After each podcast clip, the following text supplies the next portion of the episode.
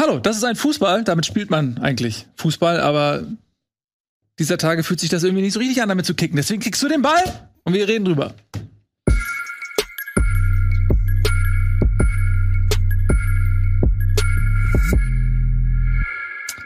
Herzlich willkommen zum WM-Studio Folge 2.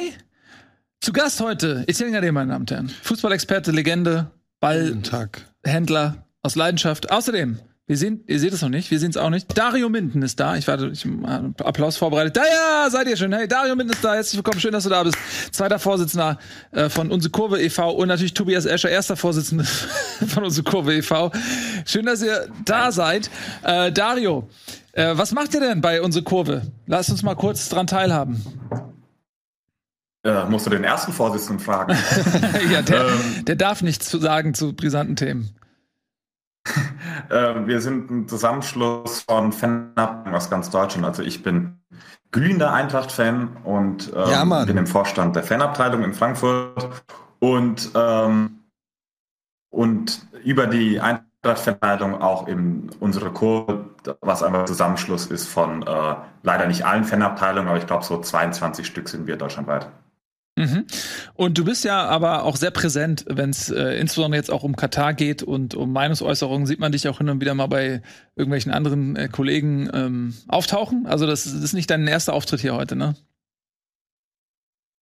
Genau, ich hatte ähm, einen Auftritt bei dem DFB Menschenrechte-Kongress. Äh, der war im September, ähm, eben weil unsere Kurve hat immer so die, so ein bisschen der Deck vom Dienst es gibt ja mehrere bundesweite äh, Vereinigungen und diese andere äh, bundesweite Fanbündnisse sagen auch mit gutem Recht in meinen Augen früher mal ganz ehrlich Verbände, wir sind raus aus dem Dialog, während unsere Kur immer so ein bisschen die, Aufgabe übernimmt, trotzdem immer noch am Dialog festzuhalten. Ich glaube, beides ist wichtig und es ergänzt sich so ein bisschen.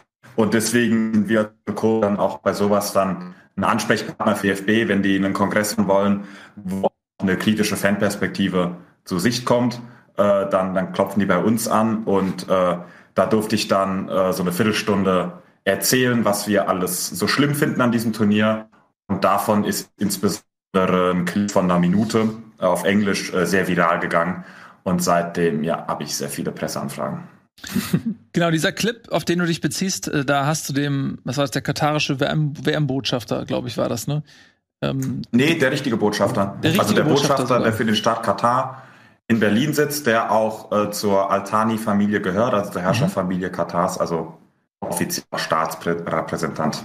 So, und dem hast du gesagt, ähm, worauf du so Bock hast im Leben und dass das völlig in Ordnung ist und dass er sich daran gewöhnen soll. So, das hast du ihm im Prinzip gesagt ähm, was mutig ist und, und ja, für, auch ein bisschen für Aufsehen gesorgt hat, was ich persönlich ziemlich cool finde.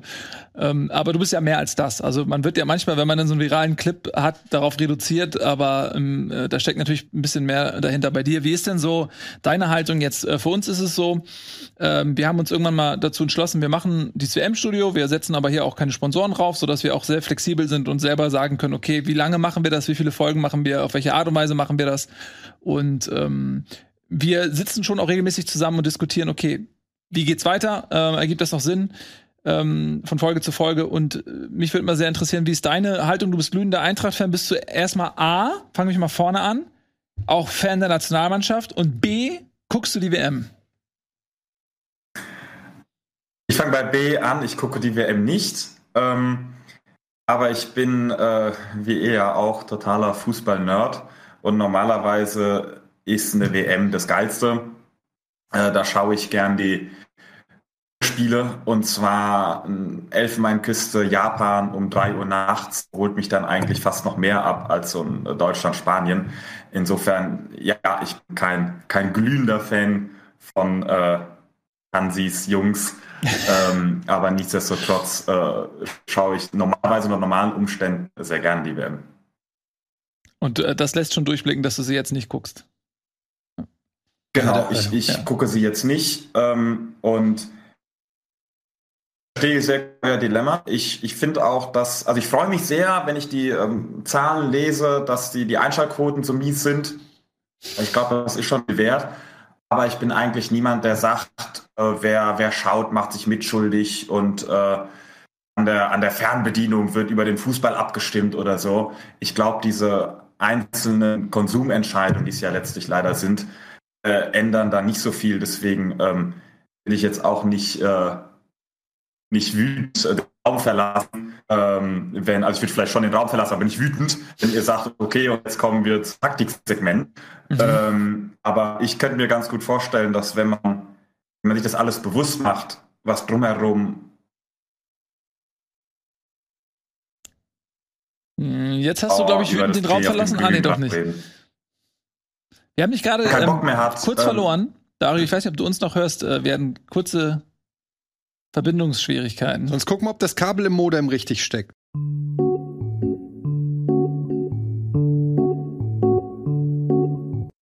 Zaubertrick!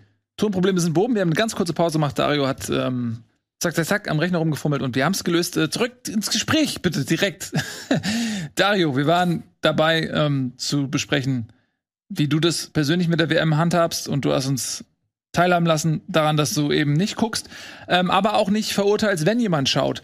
Ähm, ich würde ganz gerne einmal so ein kleines Stimmungsbild noch einholen ähm, und auch von den anderen beiden Freunden hier im Studio erfahren, wie sich das bei euch entwickelt hat. Wir haben ja schon eine Sendung gemacht.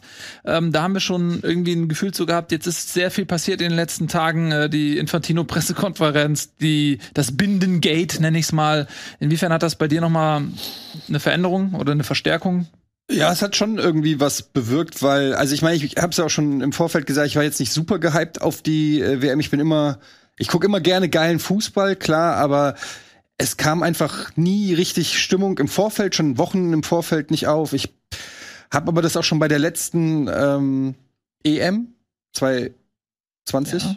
Wann? Ja, richtig. ja. Äh, habe ich das auch schon gemerkt, äh, dass irgendwie die deutsche Nationalmannschaft mich irgendwie verloren hat, so in den letzten Jahren. Ich weiß gar nicht, woran das liegt, ob das schon, das fing schon mit Löw irgendwann in der End Endphase von Löw an und Hansi Flick hat das auch nicht wieder hergestellt. Es ist überhaupt keine Leidenschaft, kein großes Interesse äh, generell an der Nationalmannschaft. Ähm, ich kann mich da überhaupt nicht mehr mit identifizieren. Jetzt kam dann die WM, hat mich auch im Vorfeld nicht interessiert und dann kamen immer mehr Sachen dazu. Ähm, wo ich gedacht habe, so Alter, ey, das ist so äh, dumm und scheiße alles, dass man das gar nicht auch, man kann es ja gar nicht ausklammern und wirklich genießen und dann sagen, okay, ich klammer alles aus und ich freue mich aufs Sportliche, weil das alles damit reinspielt. Die Ränge sind leer, die Spieler wirken auch nicht jetzt dann diese, äh, diese ganze dieses wie Bindengate, wie du es genannt hast, das äh, sorgt ja auch dafür, dass die Spieler dann irgendwie da ähm, also dass, dass du das auch nicht mehr von den Spielern trennen kannst, sondern dann werden die da auch mit reingezogen. Das war so eine lame Aktion. Das war so letztendlich das, was für mich das fast zum Überlaufen gebracht hat, war, wie unfassbar arm sich die Verbände und auch vor allen Dingen der DFB in dieser Situation präsentiert haben. Das war wirklich, das hat mich wirklich mit Kopfschütteln zurückgelassen, weil es wäre so einfach gewesen, da ein bisschen ein Statement zu zeigen, ähm, gerade wenn man irgendwie sieht, was die iranische Nationalmannschaft macht und auch generell im Kontext von dessen, was auf der Welt so abgeht, wo Leute ähm, wirklich mit ernsthaften, schlimmen Konsequenzen rechnen müssen. Und bei uns gibt's dann die Angst vor einer gelben Karte oder was weiß ich. Es wäre so einfach gewesen, in diesem eh schon sportlich relativ irrelevanten Turnier, finde ich, eine starke, ein starkes Zeichen zu setzen ähm, als DFB, auch als deutsche Nationalmannschaft, die in den letzten Jahren so sehr gelitten hat, wo es immer heißt, die haben den Bezug zu den Fans verloren und wie kriegt man die wieder rein und die sind alle nur noch Roboter und so weiter. Diese ganzen Vorwürfe, die sind ja nicht neu. Da hätte man mit relativ einfach mal wieder so einen Schulterschluss wagen können und sagen können, so, ey, wenigstens hier beziehen wir irgendwie Stellung und das ist ausgeblieben. Das fand ich sehr, sehr enttäuschend, muss ich sagen, auch wenn sie dann jetzt ein bisschen da Stellung bezogen haben und ich weiß, man kann jetzt nicht den Spielern auflasten, hier irgendwie komplett da ähm, ihre Träume aufzugeben und so, aber ich finde, ja, irgendwie hätte ich mir da mehr erwartet, auch dass die Verbände nicht zusammengearbeitet haben. Ich glaube, es ist noch mal was anderes, wenn dann irgendwie wie viele sechs, sieben Verbände gemeinsam und geschlossen sagen, wir machen's. Und dann so will ich mal sehen, was die FIFA macht, wenn sie sechs, sieben Verbände. Also das ist so eine Sache, wo man auch gemeinsam hätte was machen können, um auch der FIFA zu zeigen, so bis hierhin und nicht weiter und Leute, wir machen nicht alles mit. Das ist ausgeblieben, das fand ich sehr, sehr enttäuschend, sehr, sehr ernüchternd, auch wenn es nicht so hundertprozentig überraschend war. Ähm, die, diese, jedes Mal, wenn ich äh, Infantino sehe, rollt, rollen sich mir die Fingernägel hoch so und ähm, es macht alles keinen Bock. Es macht einfach keinen Bock. Ähm, es ist, es fühlt sich nicht geil an und äh, ich habe auch ehrlich gesagt noch nichts wirklich. Ich habe ein paar Zusammenfassungen mir angeguckt, auch weil wir halt hier dieses WM-Studio machen und ich nicht komplett unvorbereitet sein wollte. Aber ich habe auch das Deutschlandspiel äh, nicht geguckt. Ich habe äh, bislang keines der Spiele geguckt und auch zu keinem Zeitpunkt das Gefühl gehabt, oh shit, es läuft Fußball, ich muss das unbedingt gucken. Also es hat mich wirklich einfach ganz ehrlich nicht interessiert. Und ähm, ja, macht gerade keinen Spaß. Mhm. Ähm, so meine Gefühlswelt gerade. Mhm. Äh, Tobi, bei dir ist es ja, du ähm, hast natürlich grundsätzlich keine Gefühle, hast aber darüber hinaus ja auch Fußball noch ein bisschen beruflich tiefer verwurzelt, als das jetzt zum Beispiel bei Eddie oder mir der Fall ist. Ist das für dich auch äh, schwer, diesen Spagat zu schaffen aus einer beruflichen Notwendigkeit heraus und einer vielleicht emotionalen Unlust auf das Turnier oder ist das für dich äh, grundsätzlich einfacher alles? Hm, naja, es ist natürlich eine ganz, ganz schwere Frage, weil du natürlich sehr, sehr viele negative Punkte hast an dieser WM. Das, die gehen ja auch nicht weg. Und die ganzen ersten Tage haben wir nochmal diese ganze Absurdität gezeigt, das Turnier an Katar zu vergeben, was ja ähm, an sich schon damals, also schon 2010, als wir noch gar nicht über äh, bestimmte Themen gesprochen haben, sondern damit hat ja keiner gerechnet. Und da war es ja schon absurd, ein Land, eine WM in die Wüste zu geben, in so ein kleines Land. Und hat man auch in den ersten beiden Tagen gemerkt, und dass da eben nicht alles rund läuft, dass es eben nicht die perfekt organisierte WM ist, die, die ja da alle immer versprochen haben und dass auch die, gesamten anderen Punkte, halt alles, alle die Versprechungen, die Katar gemacht hat, die wurden nicht gehalten. Und das sieht man jetzt auch nochmal bei dieser WM überdeutlich. Ähm, für mich persönlich ist es dann aber, und das ist ja auch so eine brutale Wahrheit, am Ende des Tages treffen da trotzdem die besten Fußballspieler aufeinander und ich kann auch an einzelnen Spielen Spaß finden, ohne dass ich ähm, die ganze Zeit immer alles im Hinterkopf habe. Aber auch so muss man natürlich sagen, klar, die, es macht nicht besonders viel Spaß und ich glaube, wir werden ja gleich noch länger über das Bindengate reden. Das ist eine Geschichte, die einfach sehr, sehr negativ ist und ähm, die ich gar nicht negativ den Spielern unbedingt anlasse, aber dem DFB, der da halt eben gezeigt hat, aus was beim Holz er geschnitzt ist.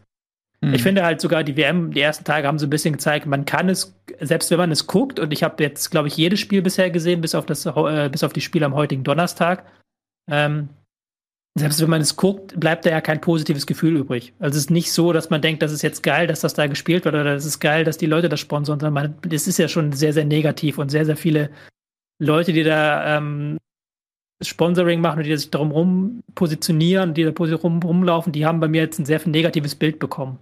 Insofern finde ich da diese Boykottfrage gar nicht so relevant mehr nach ein paar Tagen, sondern eher die Haltungsfrage. Und das ist ja das, was wir auch diskutieren werden. Mhm.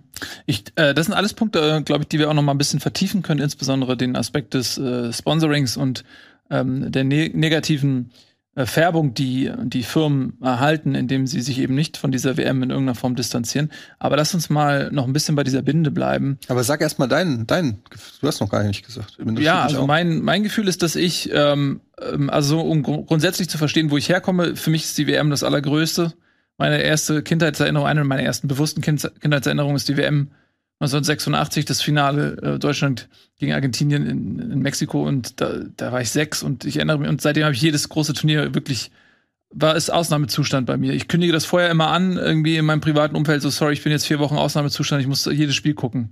Wie Dario auch sagt, nachts um drei Südkorea gegen Kamerun ist mir völlig egal. Ich, will, ich, ich zelebriere das. So dass ich schon das Gefühl habe, okay, ähm, also ich, es schmerzt mich schon ähm, auf mehreren Ebenen. Selbstverständlich die offensichtlichen Ebenen sind die, die überwiegen, ja, dass dort Menschen en masse ums Leben kommen, um irgendwelche Stadien zu errichten, wo sie nicht hingehören und so weiter. Ne, und, da, und das äh, fasert sich dann in, in verschiedene Facetten aus. Und äh, für mich ist es so, dass ich lange Zeit nicht genau wusste, wie gehe ich damit um. Gucke ich es nur für mich privat, gucke ich ausgewählte Spiele, gucke ich es gar nicht, machen wir eine Sendung, machen wir keine Sendung. Aber je näher das Turnier rückte und je weiter es jetzt auch ähm, voranschreitet, desto größer wird meine Unlust. Ähm, und zu diesen ganzen Aspekten im Vorfeld der Weltmeisterschaft, die wir auch alle, glaube ich, zur Genüge besprochen haben, die jeder kennt, kommt eben dann auch so, ein, so, ein, so eine Stimmung dazu, also so eine Antithese zur WM 2006 im Grunde genommen, als das Land überschwemmt wurde mit Glückseligkeit, ist es jetzt so, dass jeder ähm, zum Ausdruck bringt, wie scheiße er das findet und dass man ja bitte auf keinen Fall gucken soll. Das bedeutet, selbst wenn du dir im Vorfeld vorgenommen hast, ich gucke jetzt die WM, ist sie fast ungenießbar geworden, weil man auch das Gefühl hat, okay, eigentlich darf ich es gar nicht und ich werde dafür verurteilt, wenn ich es doch mache. So also es macht einfach gar keinen Spaß. Ähm, man hat diesen sportlichen Aspekt überhaupt nicht mehr. Also ich kann, ich kann gar nicht ein Spiel gucken. Ich habe auch nichts geguckt. Ich kann gar kein Spiel gucken und sagen, okay, geil WM, weil ich die ganze Zeit nur denke, oh fuck, eigentlich mache ich was Verbotenes. Irgendwie, irgendwie ist es uncool. Ich, äh, äh, ich setze mich selbst auch unter Druck zu sagen, okay, eigentlich möchte ich eine Haltung zu dem Thema zeigen und ich möchte auch sagen, okay, nee, sorry, da mache ich nicht mit.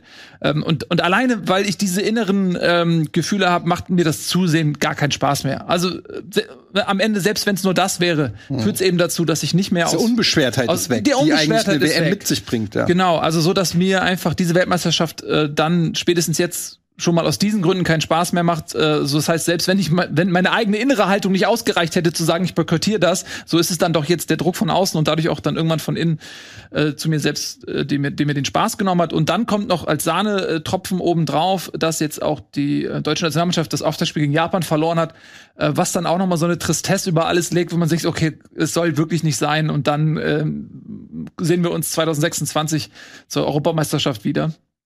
Äh, 2000 24. Nee, 26, 24. 26 ist die nächste WM, so rum. Genau. Ähm, also deswegen ich bin leider komplett in einem Blues, in einem Fußballblues und habe äh, keine Freude an dieser Weltmeisterschaft, was mir ähm, sehr schade, ähm, was ich sehr schade finde. Dario, äh, lass uns mal jetzt über die äh, Binde noch mal sprechen. Wie äh, ordnest du das ein und was hätte man denn besser machen können von Seiten des DFB oder auch der Mannschaft? Uh, ähm, also vielleicht sagen wir zuallererst ein bisschen Verständnis für die Spieler. Äh, die haben sich den Mist nicht ausgesucht. Die würden sich gerne auf Sportliche konzentrieren. Ähm, das ist aus deren Sicht ähm, eine, eine, logische Herangehensweise. Ähm, die Spieler sind nicht schuld an diesem, diesem Verbrechen, sage ich mal, äh, dieser WM. Der Frage, was der DFB hätte anders machen müssen, muss natürlich auch schauen, wo setzt die Frage an. Äh, ich finde, zur ganzen Wahrheit gehört schon nochmal eigentlich 2010 oder noch früher. Ähm, also ich finde, der, der DFB und die verantwortliche Person von damals kommen so ein bisschen durch mit der Erzählung, dass äh, die WM 2006 ja, okay, man kann es nicht mehr leugnen. Da wurde schon ein bisschen was geschmiert, aber eigentlich ein Kavaliersdelikt, weil ähm, wir hatten doch alle ein super tolles Sommermärchen und damit war alles super. Ähm, der Zweck heiligt die Mittel. Und sich da nicht aus der Verantwortung gemacht wird, dass man als DFB auch eine Triebfeder war, dass der Fußball vom Gift der Korruption so durchwachsen ist, äh, dass das WM 2006 kaufen in einer Linie steht mit äh, WM 2020 äh, in, in übertragen gesagt auf Leichenbergen, um es mal ganz klassisch auszudrücken. Und dann auch 2010, was hätte der DFB alles machen können? Er hätte die ganze Zeit sagen können, ähm, wir knüpfen die Teilnahme an Bedingungen. Äh, wir sind nicht überzeugt von der Vergabe, kommen aber trotzdem, wenn bis zu einem Stichtag das und das und das erreicht ist. Das sind alles Sachen, die der Verband hätte machen müssen. Wenn er das alles nicht gemacht hat, und so kam es ja leider, dann die Frage, was können die Spieler oder das äh, Team vor Ort überhaupt noch machen? Ähm, nun, der DFB hat ja immer gesagt, gefragt, ob man boykottieren soll oder nicht. Nein, nein, Boykott würde jetzt auch keinen toten Gastarbeiter lebendig machen. Es ist ja viel mehr wert, dorthin zu fliegen und Haltung zu beweisen. Haltung beweist man aber äh, auch gegen Widerstände. Also wenn ich auf einer grünen Wiese einen Pfosten stehen sehe, ähm, muss ich vielleicht, um zu schauen, ob der wirklich hält, äh, ein bisschen gegendrücken und dann kann ich sehen, ob der ein Fundament hat äh, oder ob der vielleicht von einem Windstoß äh, äh, schon, schon umgestoßen wird. Und ähm, so ist auch die, die Haltungsfrage beim BFB jetzt unter, unter ein bisschen Gegenwind äh, getestet. Und, und da in meinen Augen ein, ein, ein ganz klares Einknicken. Mhm.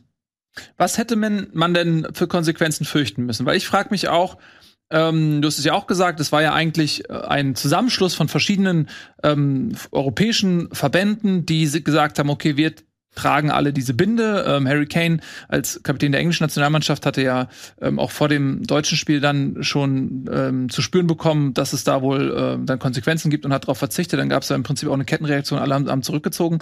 Ähm, aber das ist natürlich äußerst unglücklich, weil eigentlich diese One Love Binde ja schon eine Reaktion war, ein Kompromiss war auf das äh, Nicht-Tragen der Regenbogenbinde. Ähm, und dann hat man ja auch gesagt, okay, pass auf, da wird ja wohl nichts passieren. Das tragen wir jetzt dann auch wirklich ähm, mit, mit vollster Haltung ähm, aufs Feld. Und dann äh, kam raus, okay, der FIFA hat Druck gemacht. Und da frage ich mich halt auch, okay, aber was für eine Form von Druck haben sie denn gemacht? Wenn sie gesagt haben, okay, es sind gelbe Karten, ja gut, dann da, wie geil ist denn bitte der Moment, äh, wenn in, in der Weltöffentlichkeit vor laufenden Kameras gezeigt wird, Manuel Neuer kriegt eine gelbe Karte, Manuel Neuer steht da, weißt du was, ist mir scheißegal. Ähm, wie geil wäre das gewesen? Genau. Äh, wie geil wäre das gewesen, wenn sie gesagt hätten, entweder sie wechseln die Kapitäne ähm, oder sie sagen, wisst ihr was, das dritte Spiel gegen Costa Rica kann auch Marc-André Ter Stegen im, im Tor stehen, kriegt Manuel Neuer in den ersten beiden Spielen eine gelbe Karte, ist er im dritten Spiel gesperrt und ist super im Achtelfinale wieder dabei, was es ja nicht geben wird, das ist ein anderer Aspekt, weil sie, weil sie nicht ins Achtelfinale kommen. Ähm, und, und dann, okay, und dann denke ich mir, okay, das kann es ja offensichtlich nicht gewesen sein. Aber was sind dann die anderen Druckmittel? Und ich denke mir, okay, selbst wenn sie es durchgezogen hätten, wie weit wäre die FIFA denn gegangen? Weil diese Demaskierung vor aller Weltöffentlichkeit ähm, zur Schau zu stellen, wenn, wenn die FIFA die deutsche Fußballnationalmannschaft bestraft wegen so einer Binde, das kann sich auch die FIFA nicht leisten. Äh, sie muss ja zumindest ein bisschen äh, die Maske der Wert äh, und der Moral aufrechterhalten für sich selber. Aber stellt euch mal die Situation vor, ähm, die gehen aufs Feld, Manuel Neuer hat die, hat die Binde und dann spielen die das Spiel und dann wird es irgendeine sportliche Konsequenz daraus geben. Als Beispiel, es wird einen Punktabzug geben. Die entwerten doch ihr komplettes System. Das können sie doch, das können Ja, die doch gar ich- nicht machen. vor allen Dingen- Und daher ganz kurz, daher die Frage, was wären denn die Konsequenzen gewesen? Also ich weiß Da jetzt. muss man mal, ja.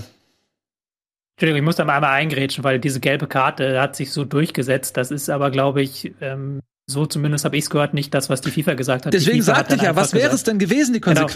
Die FIFA hat nämlich eben diese Konsequenzen nicht genau benannt. Also das ist ja auch so ein klassisches Mittel, wenn man äh, Macht ausüben will, dass man dann die Konsequenzen offen lässt. So äh, kennt, äh, kennt das ja Sohnemann, lass das sein, sonst blüht dir was. Und der Sohn malt sich dann das Schlimmste aus. Im Zweifelsfall hätte er nichts geblüht. Nee, weißt du, dem was mein, Fall war Sohn, es mein halt- Sohn fragt sich ja, ja, was machst du denn dann? Und dann stehe ich ja, nicht ja, dumm klar, da. das ist dann das, das ist was der schlaue Sohn macht. Aber wenn der halt, wenn du in so einer äh, Familie lebst, wo es dann halt auch bei Ärger gibt, dann ist, der reagierst du anders. Nee, ähm, ich glaube halt, die- die haben gesagt, es gibt sportliche Sanktionen.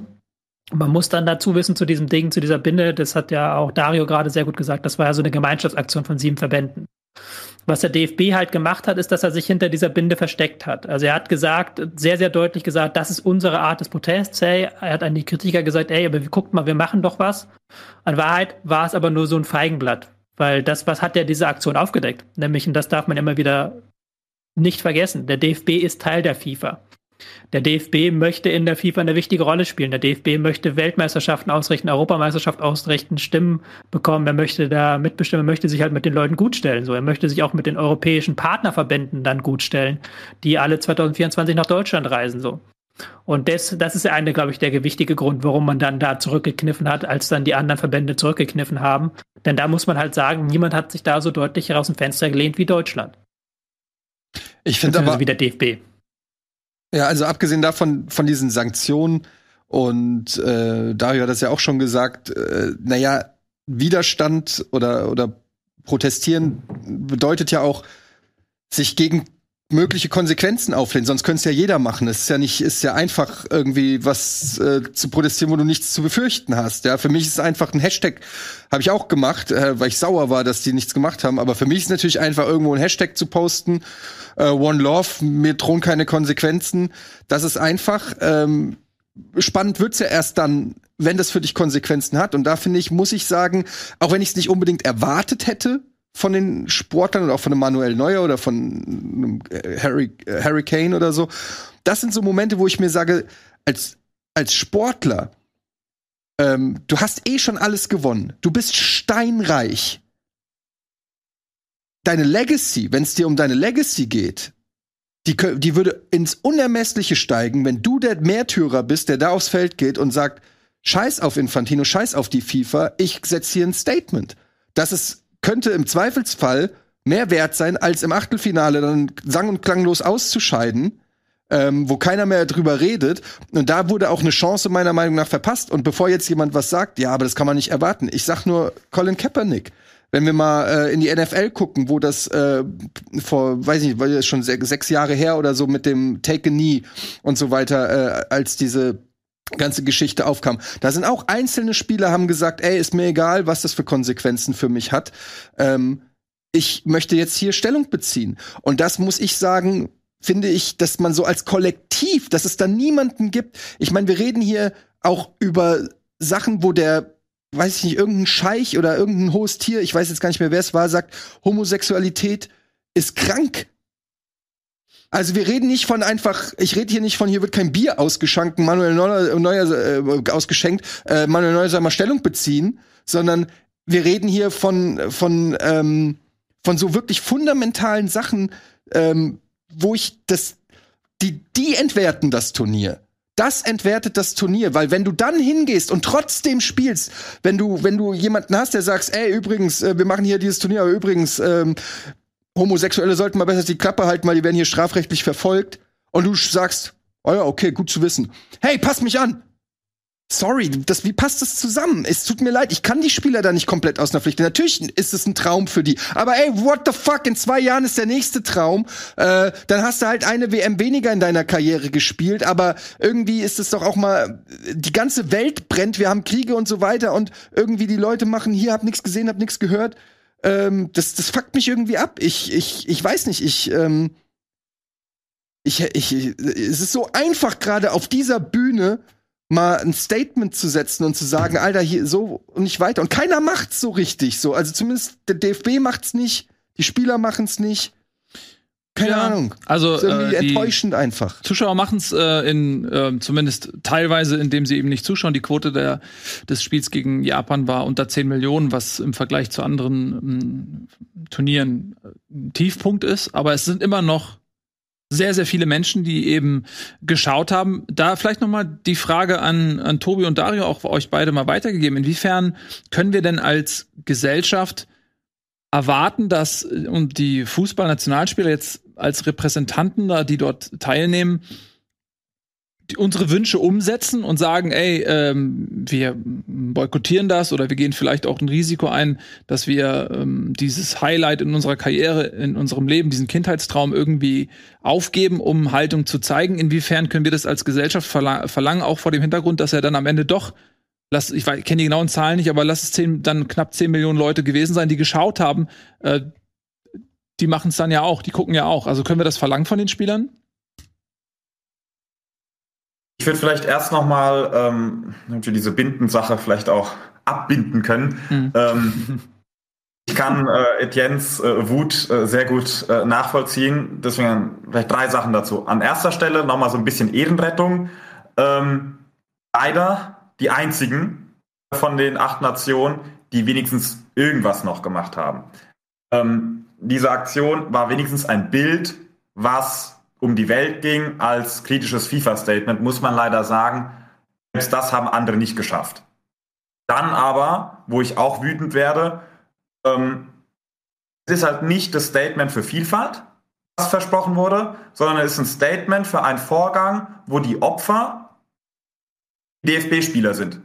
Das heißt, dann geht es nicht groß um Solidarität, was man eigentlich Haltung zeigen wollte, sondern es geht um ein, wir sind gesilenced worden. Ähm, und das ist irgendwo auch ein bisschen subjektiv.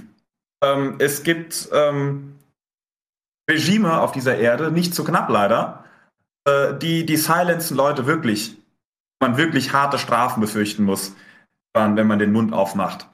Hier würde ich es eher einordnen als, es gibt halt Widerstand für deine Haltung. Und dann noch auf die Frage, die vorhin im Raum war. Also Hansi Flick hat gesagt, die FIFA drohte mindestens eine gelbe Karte fehlt wirklich die Fantasie, dass das so viel krasser wird. Notfalls kann natürlich sein, dass der Schiedsrichter sagt, äh, und wenn du sie jetzt nicht ausziehst, dann gibt's halt gelb-rot. Aber dann hat man ihn ja schon mal so weit gebracht, dann hat man ja schon mal diese Bilder produziert, die man produzieren muss und will. Darf ich, Entschuldigung, dass ich dir unterbreche, aber, aber glaubt ihr denn wirklich, dass die Bilder irgendwo zu sehen gewesen wären? Die Regie ist FIFA, die Abnahme der, ähm, des, der Trikots und der ganzen Geschichten fungiert alles außerhalb des Platzes das, wär, das hätten wir nie so zu wenn sehen. Eine rote bekommen. Karte, Also wenn Manuel Neuer eine rote Karte kriegt, müssen die das zeigen. dann wäre er nicht, er wäre einfach nicht aus der Kabine rausgekommen. Ehrlich. Ja. Also dann hätten sie ihn einfach nicht aus der Kabine rauskommen lassen. Ich bin mir da sehr, sehr, also wir glaubt doch nicht, dass die FIFA da die Binde verbietet, aber dann nachher sich dazu abreißen lässt, da so aus einem riesen Märtyrerturm Weiß zu ich nicht. machen. Also die Infantino FIFA hat mit, Kontrolle mit über die Nancy Bilder. Also Fraser ein Foto gemacht und auf die Binde gezeigt. Also Ja, das macht, das ist, das ist ja nochmal, die, kommen wir gleich zu, aber das ist nochmal die Ebene, deswegen. Sorry, sorry, ich wollte Wenn ich nicht so Ich bin- ja. du, du produzierst, vielleicht wäre es auch schlau gewesen, nicht mit der Binde aufzulaufen, sondern äh, Binde vielleicht während des Spiels oder so, was auch immer. Ähm, aber du produzierst irgendwie Bilder. Es gibt ja auch klar die, die TV-Regie. Äh, Diese Aktion gestern war ja im, im TV, habe ich gehört, wohl auch nicht so wirklich zu sehen. Aber die Bilder werden gemacht, weil natürlich viele Fotografen, FotografInnen vor Ort sind. Ähm, deswegen in einem, in einem WM-Stadion kannst du Bilder produzieren, äh, unabhängig davon, wer die Regie ist. Ich noch sagen wollte, ist, dass ähm, eigentlich ja, doch wieder sehr, sehr schwach und, und irgendwo scheinheilig ist. Die Kritik war die ganze Zeit, das ist ein richtiges Scheißturnier. Man kann da eigentlich nicht reinen Gewissens teilnehmen. Doch, doch, wir nehmen teil und wir beweisen Haltung. Und dann merkt man vor Ort, ach, äh, äh, Haltung zeigen unter Umständen kostet es was. Ja, okay, nee, da, da, dann ist jetzt für uns der Skandal, dass wir gesilenced wurden. Das war doch von Anfang an die Aussage, dass es dort schwer ist, für zum Beispiel äh, die Rechte der LGBTQ-Community einzustehen. Das war doch von Anfang an die Kritik daran, es zu machen und dann hinzufahren und denken, oh, das ist ja durchaus, äh, da gibt's ja durchaus Widerstand, wenn man die Position besteht. Ja, das ist ja eine Sauerei. Wir machen hier eine, eine Aktion, wo wir die Opfer sind, weil wir gesilenced wurden. Ähm, ist, ist finde ich, im Großen und Ganzen peinlich. Und es zeigt auch, wie wir vorgesagt haben, die, diese die One-Laufbinde war ja schon ein peinlicher Kompromiss. Es sind ja noch nicht mal die Regenbogenfahne, die, die ein internationales Zeichen sind äh, äh, für die Rechte äh, der jeweiligen Minderheiten. Sondern es war ja schon so ein peinlicher Kompromiss. Und man ist immer weiter defensiv, defensiv, defensiv, bis man irgendwann mal nichts gemacht hat und nur ein bisschen beleidigt. Aber, aber wir durften ja nichts sagen. Ja, das ist doch der Punkt, dass man da nicht einfach so was sagen kann. Die Frage ist Ähm, aber ja, deswegen, ja. inwiefern kann man, also ich finde, das ist auch eine Frage, die, die ich auch noch nicht hundertprozentig für mich beantwortet habe. Inwiefern kann man das auch von den Spielern erwarten? Weil äh, Christoph Kramer hat zum Beispiel da im, im äh, ZDF, glaube ich, oder im ARD, eine flammende Rede gehalten, ähm, mit, mit Jochen Bayer da so ein bisschen aneinander geraten, gesagt, ey, pass mal auf, ich bin Fußballer, ich arbeite mein ganzes Leben lang als Sportler auf so ein Event hin. Das ist für mich eine once in a lifetime Chance, äh, das zu machen. Ich habe das nicht ausge äh, ich habe das nicht verbockt, ich habe nichts dazu beigetragen, dass diese korrupte WM da gelandet ist, wo sie gelandet ist. Aber von mir wird jetzt erwartet, dass ich meinen Traum aufgebe, um ein Zeichen zu setzen. Ähm, das kann man aus, aus Spielersicht natürlich auch irgendwo nachvollziehen, äh, was er sagt. Äh, in dem Bezug finde ich halt, umso wichtiger wäre es gewesen, dass der DFB das gemacht hätte, dass der DFB auch um die Spieler zum Beispiel zu schützen, gar nicht in so eine Situation zu bringen, wo sie das selber und persönlich entscheiden müssen, sondern dass der DFB sagt, ey, passt auf, Leute, hier ziehen wir die Grenze, ähm, ihr, ihr, wir backen euch ab, wenn ihr ein Statement machen wollt, wenn ihr die Binde tragen wollt, macht es, wir stehen hinter euch, ähm, do it. Anstatt zu sagen, nee, wir, äh, wir, wir ziehen uns zurück und dadurch dann, weil die Spieler sind ja dann die, die jeder Einzelne nach dem Spiel ins Interview gehen muss und sich dazu äußern muss und davor und danach und so weiter.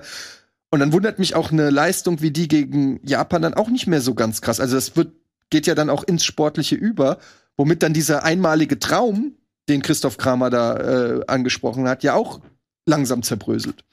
Ähm, Lass uns mal das Sportlich bitte da rauslassen, weil ich glaube, das hat da mit dieser Bindengeschichte sehr, sehr wenig zu tun. Naja, ich, ich, würde, ich würde da. Ähm, Warum doch, soll ich hier irgendwas doch, rauslassen? Ich lasse hier überhaupt nichts raus. Ich würde da äh, durchaus gerne mal drauf eingehen wollen, weil ich da auch ähnliche Gedanken zu habe. Wenn du, ähm, und ich würde es verknüpfen vielleicht auch äh, mit einer Frage, die darüber hinausgeht. Erstens mal, glaubt ihr, dass wir ähm, als Deutsche mit unserer Nationalmannschaft sehr viel mehr Erwartungen ähm, verbinden, was den Auftritt bei der Weltmeisterschaft angeht, als es andere Nationen tun. Wenn man jetzt mal schaut, okay, wie gehen andere Länder um, was machen andere Länder, dann sieht man natürlich klar, Iran, das ist ein ganz anderer Kontext.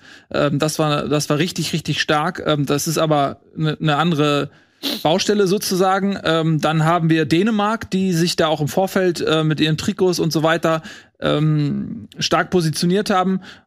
So, was kommt dann noch? Was machen die anderen Länder?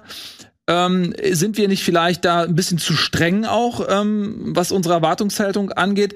Und das Zweite ist, was Eddie eben auch gerade angedeutet hat, was ich mich auch frage, ist, wenn du als Nationalspieler die ganze Zeit konfrontiert wirst mit dieser Erwartungshaltung, ey, du musst was machen, du bist jetzt in der Pflicht, von dir erwarte ich jetzt ein Zeichen zu setzen und eigentlich willst du dich aber auf Sportliche konzentrieren. Das ist eine massive Ablenkung für deinen Kopf.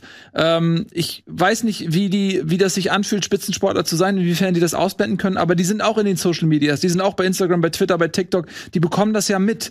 Ähm, was, was quasi hier in Deutschland passiert, das muss doch Auswirkungen eben auch haben auf die sportliche Performance. Ich will jetzt, das müsstest du, Entschuldigung, darüber druck gerne. Die Opfer dieser WM sind die toten Gastarbeiter. Die Opfer dieser WM sind nicht Millionäre, die später dort spielen wollen und es blöd finden, dass sie nicht einfach kritiklos auf Grab spielen können. Das ist jetzt krass überzeichnet. Ähm, aber im, im, Kern ist das die Sache. Und ich habe viel Verständnis für die Spieler. Ich sage immer, Schuld ist der Verband. Ich sage so oft, hate the game, not the players. Ich, ich verstehe die Jungs alle. Aber es ist halt nicht so einfach. Und man muss irgendwie als Verband, aber am Ende auch als Spieler sehen, man kann nicht everybody's darling sein. Man kann nicht einfach kritiklos ein Turnier spielen, wo, wo Schwule gefoltert ähm, und eingesperrt werden und gleichzeitig noch äh, äh, bei der, bei der äh, schwulen Community dann super gut dastehen. Man muss sich für die eine oder andere Seite entscheiden. Und es hat keinen Wert, wenn ich, wo es überhaupt kein Problem ist, die Regenbogenbinde bei einem Heimspiel zeige, sie ist dann aber nicht bereit bin, es an anderen Orten durchzuziehen. Deswegen ist es einfach die, es ist sehr bitter für die Spieler, dass sie in diese Lage gebracht wurden. Aber es gibt andere Menschen, die haben sehr viel mehr drunter gelitten und ich bin leider dem äh, Tobi ins Wort gefallen. Nö, alles gut. Das war ein sehr, sehr guter und wichtiger Punkt. Gut, dass du den gebracht hast. Das Sportliche, ich will jetzt auch gar nicht jetzt hier in die Tiefenanalyse einsteigen, aber wenn du guckst, was für Chancen die deutsche Nationalmannschaft gestern hatte, äh, wie diese Gegentore gefallen sind, dass da Abwehr, Abstimmungsfehler einfach waren in der Viererkette, da kann mir halt niemand erzählen, dass die, diese Geschichten passiert sind, weil eben sie da vor dem Spiel abgelenkt waren. So, das hat Nabri hat nicht daneben geschossen, weil er irgendwie da drüber nachgedacht hat, ob was er jetzt hätte für ein Zeichen setzen können. Und Niklas Süle ist nicht mit seinem Gegenspieler mitgelaufen, weil er das gedacht hat. Das ist ja äh, absurd zu denken. So. Ich glaube, einen kleinen die, Vergleich noch. Hm? Weil 2018 gab es ja ähnliche Diskussionen, äh, weil da war kurz vor der WM das, das Erdogan-Foto mhm. äh, mit, mit Özil und, und Gündogan. Ähm, bei dem Thema kann man, glaube ich, eher sagen, das ist ja ein Thema, was irgendwie durch die Mannschaft geht, wo in der Mannschaft verschiedene Rollen sind. Bei dem Bindenthema sind eigentlich alle äh, mehr oder weniger auf gleichem Level genervt. Aber es ist ja nichts, was irgendwie die, die Mannschaft irgendwie groß spalten sollte oder so, sondern es ist eher was, ähm, das könnte sogar noch ein bisschen einen, dass man irgendwie zeigt, so, machen wir ein bisschen Wut intern und, und gehen damit äh, dann raus. Deswegen würde ich das überhaupt nicht äh, so sehen wollen, dass äh, die Bindendiskussion irgendwas ähm, zur, zur Niederlage beigetragen hat. Das sind natürlich Diskussionen, die haben wir aber auch bei Bundesliga schon oft, wenn irgendwelche Themen in den Medien sind und wir darüber reden, beeinflusst das in irgendeiner Weise die sportliche Leistung. Das lässt sich auch nicht immer einfach beweisen. Ich glaube trotzdem, dass es nicht hilft. Es hilft der Konzentration in der Mannschaft nicht. Es, äh, es macht was mit einem. Und ob dann jetzt Gnabry äh, ohne das Thema da äh, äh, ins Tor getroffen wird oder nicht, ist, äh, lässt sich natürlich schwer beweisen. Aber ähm, es hilft auf jeden Fall nicht. So viel, glaube ich, kann man auf jeden Fall sagen. Und äh, zum anderen, ähm, ja, also, sorry, dass, dass Konzentration und Fokus in so einem Turnier einfach enorm wichtige Faktoren sind. Und wenn wir übers Sportliche reden und gucken, äh, wie, wie, also kann ja keiner sagen, dass eine konzentrierte Zusammenarbeit dieser Mannschaft war. Also da kann man jetzt natürlich hin und her diskutieren, liegt das am Training, am mangelnden Training, am Verständnis oder was.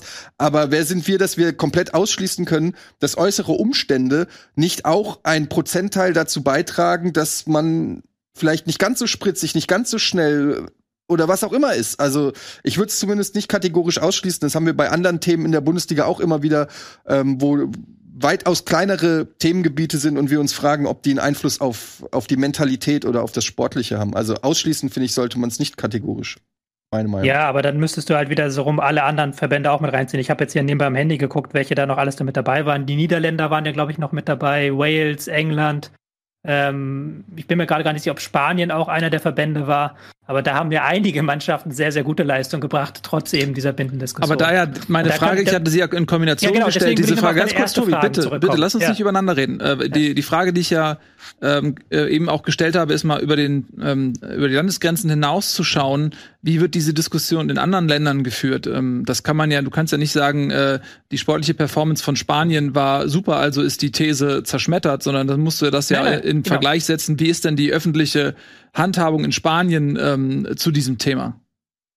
Da muss man ja dann ganz ehrlich sagen, dass wir der Deutschen schon ein relativer Sonderfall sind. Ähm, die Einschaltquoten zum Beispiel sind auch im europäischen Ausland nicht schlechter. Ähm, in England hat, haben sie gerade einen neuen Streaming-Rekord aufgestellt. Das Spiel England gegen Iran wurde von 8 Millionen Menschen auf ähm, mobilen Geräten geguckt und nochmal von 8 Millionen Menschen im Fernsehen. Ähm, entsprechend da die, diese ähm, Wucht, der hat die Diskussion an anderen Orten nicht, nicht, weil wir in Deutschland aber auch immer sehr gerne diese moralischen Diskussionen führen, muss man ja ganz ehrlich sagen. Ja, es das spricht ja dafür. Gar nicht wertend ist gar nicht wertend gemeint. Äh, wir tun das gerne. Und da möchte ich halt dann auch nochmal diesen Punkt aufgreifen, der ja dann in der internationalen Diskussion auch stärker ist. Naja, ähm, die, das ist natürlich eine sehr, sehr starke Symboldiskussion. Das ist ein sehr, sehr starkes Symbol. Aber, und das darf man, bitte, das darf man wirklich nicht vergessen mit dieser Binde. Das war der Versuch von verschiedenen Verbänden nach Katar zu fahren, das gesamte Spiel der FIFA mitzuspielen und gleichzeitig zu tun, so zu tun, als würde man das Spiel der FIFA nicht mitspielen. Und das ist ja auch die ganze Aktion an sich, hatte ja auch schon so gewissermaßen was Verlogenes. Dario hat es ja auch gerade gesagt, da ist nicht mal eine richtige Regenbogenfahne drauf. So, und ähm, es bringt jetzt auch nichts zu sagen, 2022 guckt keiner die WM, wenn 2026 alle wieder einschalten, dann hat die FIFA da auch nichts verloren bei. So, das ist ja ein, da sind ja sehr viele strukturelle Probleme, die dabei stehen. Und wenn jetzt selbst Uli Hoeneß irgendwie, äh, der, der Katar immer verteidigt hat, jetzt plötzlich sagt, da die europäischen Verbände müssten da ihre Macht erkennen, dann wird das nur, weil Uli Hoeneß es sagt, nicht falscher. Weil da wird natürlich sehr, sehr wenig auch von der Macht, die auch äh, viele Verbände in Europa haben, im Fußball sehr, sehr wenig genutzt, weil die auch, das darf man nie vergessen, die sind auch alle Teil des Systems FIFA. Und da müsste man dann irgendwie ansetzen, dass man guckt, wie schafft man es als deutscher Verband auch aus diesem System FIFA ein Stück weit auszubrechen. Mhm. Ja, da noch mal ganz ganz klar auch die Frage vorhin zu den Konsequenzen. Ich äh, frage mich das wirklich. Ich weiß nicht, äh, was die FIFA dort hätte machen sollen, wenn alle Verbände das durchgezogen hätten. Ähm, und wenn Manuel Neuer sich die äh, Binde ähm, quasi hier unter, unter die Hose steckt und äh, holt sie dann zu Anpfiff wieder raus, ähm, dann das Beste, also die, nochmal, die FIFA schadet sich komplett selbst.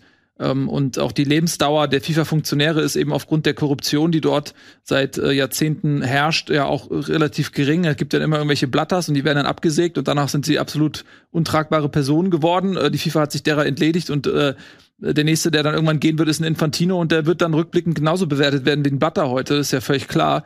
Ähm, und dann, also es ist jetzt auch nicht so, dass der DFB da nachhaltigen Schaden zu befürchten hätte. Ähm, ganz im Gegenteil, vielleicht könnte man sich im Nachhinein dann auch ähm, als äh, jemand darstellen, der dort frühzeitig oder als erster von allen Verbänden ähm, gegen angegangen ist, weil das dieses System äh, vielleicht irgendwann mal ähm, ja, gegen die Wand fährt oder ähm, an sich selbst scheitert, das ist ja hoffentlich absehbar. Mit allem Respekt, aber das ist ja sehr, sehr positiv gesehen von dir. Also momentan spricht nichts dafür, dass dieses System an die Wand fährt. Also wir können uns jetzt hier alle auf die Schulter klopfen und sagen, in Deutschland gucken nur 10 Millionen zu, aber weltweit gesehen sind die Quoten normal. Also es ja. gibt diesen Einbruch äh, weltweit gesehen nicht. Es gibt immer noch sehr, sehr viele Funktionäre, die in, hinter Infantino stehen. Er wird nächstes Jahr wiedergewählt werden. Ja, es gibt ja keine anderen Kandidaten. Weil, ja, eben, auch weil zum Beispiel Deutschland ja. sich weigert, einen anderen Kandidaten dagegen aufzustellen, wenn man dann sagt, ja wir, ja. wir werden ihn nicht unterstützen, aber das ist dann das höchste der Gefühle. Halt, und dann müsste man halt da dann halt mal so brutale Frage stellen, ist, wie könnte man halt so ähm, einen Sport anders aufstellen? Wie könnte man auch quasi den DFB anders aufstellen, dass er halt da nicht ist? Aber momentan in der jetzigen Situation ist es ja so, dass alle da eben mitziehen, weil sie natürlich auch alle davon profitieren, auch der DFB. Tja, gut. Ähm, auf jeden Fall eine ähm, unglaublich schwierige emotionale Situation. Ähm, viele Sachen, die da passiert sind, die wir jetzt auch nur so angeschnitten haben. Äh, wir haben diese Aussagen ähm, Homosexuelle sind krank äh, im Kopf im Vorfeld der WM. Wir hatten diese unsägliche Pressekonferenz von Infantino, über die wir eigentlich noch gar nicht gesprochen haben, die zu einem Meme geworden ist.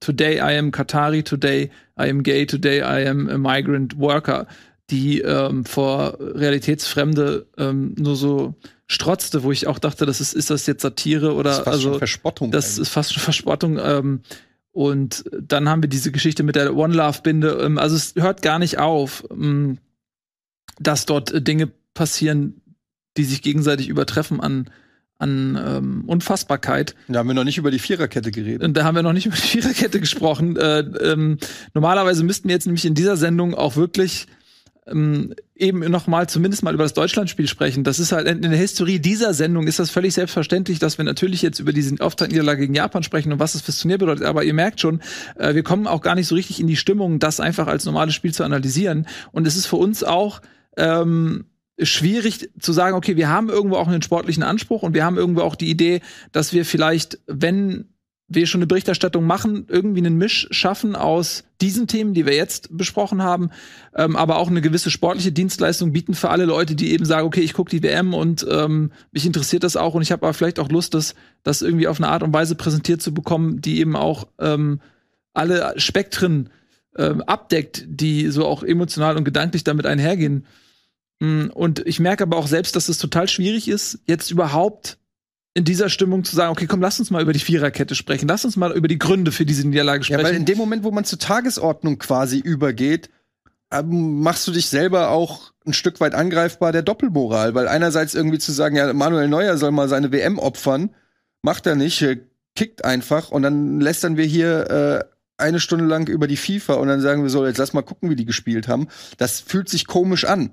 So, auf der anderen Seite fühlt es sich auch komisch an. Da muss man jetzt auch sagen, wir haben hier unterschiedliche Rollen. Tobi ist, äh, ist Fußballjournalist, ich äh, bin Fußballfan.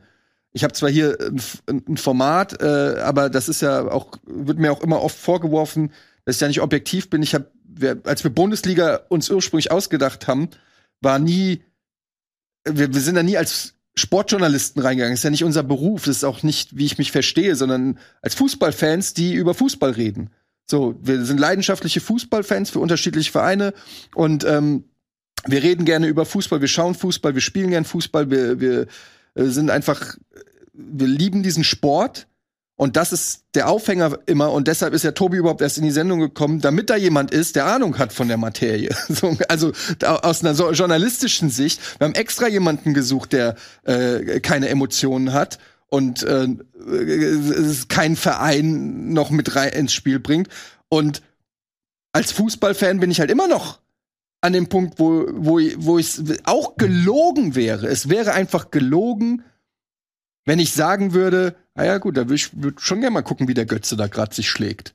So, das interessiert mich jetzt schon, ob der da seine Leistung abrufen kann oder nicht. Ich verfolge den Spieler seit seit er bei der Eintracht ist, natürlich intensiv, guck jedes Training, guck jede Pressekonferenz, guck jedes Spiel. Aber wenn er gegen die Weltbesten spielt, was er macht, unabhängig davon, wie ich das finde, dass da dieses Turnier ist, er spielt gegen die, da soll ich dann zu Hause, wenn es läuft, nicht hingucken, mal gucken, oh, da war aber ganz gute Ballannahme. Das ist schwer für mich. Also das sage ich ganz ehrlich. Ich weiß, dass ich selber mich der Doppelmoral dann auch schuldig mache, weil eigentlich, wenn ich wirklich 100% konsequent wäre, müsste ich sagen, nee, ich will es einfach nicht wissen, ich will es nicht sehen.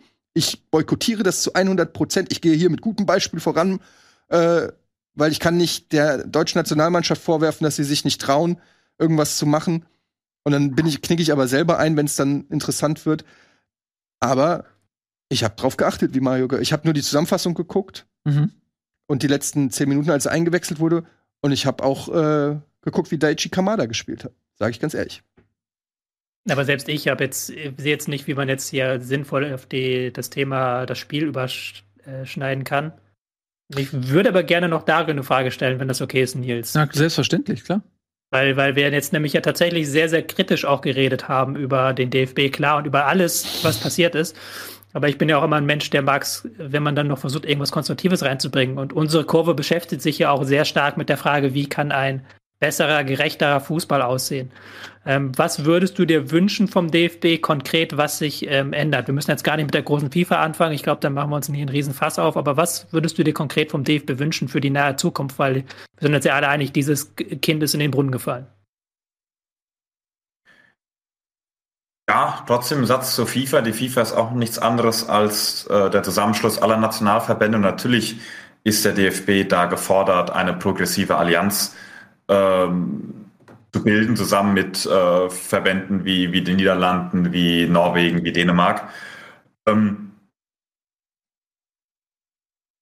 es gibt nicht den einen großen Knopf, der DFB drücken könnte und, und dann, dann wäre alles super. Ähm, aber die EM 2024 äh, ist schon etwas von großer Bedeutung. Ähm, wir sind da auch äh, als unsere Kurve zusammen mit, mit ganz vielen anderen Organisationen, auch aus der Zivilgesellschaft, äh, also NGOs, äh, Gewerkschaften, Maccabi Deutschland, so sind da alle dabei, so eine Stakeholder-Initiative nennt sich das Ganze, äh, die die Konzepte ausarbeiten, ähm, um EM 2024 äh, richtiges Menschenrechtskonzept zu haben, was wirklich en Detail äh, durchgeht, um ein bisschen auszunutzen, dass der DFB ja selber auch weiß, dass er Scheiße gebaut hat und dass es alles Mist ist. Und, und dieses Schamgefühl jetzt quasi ausnutzend und, und jetzt, aus, jetzt Zusagen und Aussagen zu erzwingen, auf dem man in Zukunft aufbauen kann. Ähm, und wenn man dann über, über ein Menschenrechtskonzept redet für die EM 24, da wirklich ins Detail geht, dann, dann, dann stehen da auch Sachen drin wie soziale Teilhabe. Soziale Teilhabe geht über Ticketpreise. Ähm, also, dass man wirklich nicht nur Menschenrechte einfach äh, LGBTQ-Menschen nicht wegsperren, okay, erledigt, wir beachten die Menschenrechte, sondern dass man da wirklich ähm, jetzt die, die Gunst der Stunde nutzt, äh, dieses große Schamgefühl ausnutzt und da wirklich versucht, Druck zu machen, ähm, dass jetzt Standards eingeführt werden, die man in Zukunft nicht so leicht umdribbeln kann. Und genauso auch für, für Vergabeprozesse äh, von Großturnieren äh, jetzt auch Zusagen kriegt, äh, an die man in der Zukunft nicht mehr vorbeikommt. Ich meine, das, das Kind ist in den Brunnen gefallen mit äh, Blick auf die Katar-WM. Ähm, aber wir sind ja jetzt in der Zeit, im Zeitraum vor den nächsten Katastrophen, äh, äh, die, die der Fußball für uns parat haben wird. Und deswegen ähm, ist da schon, schon noch viel zu machen. Dario, ganz, ganz herzlichen Dank, äh, dass du heute da warst, dass du dir Zeit genommen hast und auch sehr klare Worte gefunden hast. Ähm, wenn man jetzt Interesse hat, dich weiter zu verfolgen, wo findet man dich? Twitter, Instagram, TikTok? Oh Gott, TikTok ist so schlimm, ich habe das wieder gelöscht. ähm, ich hab, ja, ich habe bei Twitter mit meinem Klarnamen äh, einen Account.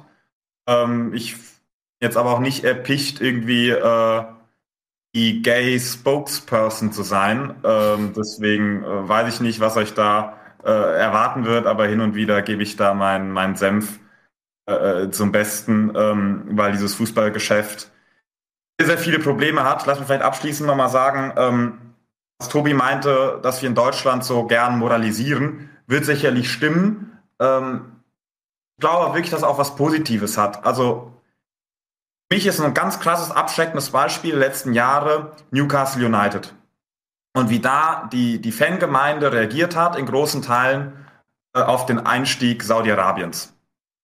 Und ähm, die, diese Jubelstürme, äh, einfach nur weil es jetzt Milliarden gibt, ein Geldgeber, der diese Milliarden nur gibt, um weiterhin ungestört Jemen zerbomben, Schwule äh, steinigen und Journalisten zersägen zu dürfen. Ähm, und, und da, da gab es dann einen Brief von der, von der Witwe dieses, Witwe dieses Journalisten, äh, ein sehr offener, äh, ein offener Brief, der, der sehr rührend war.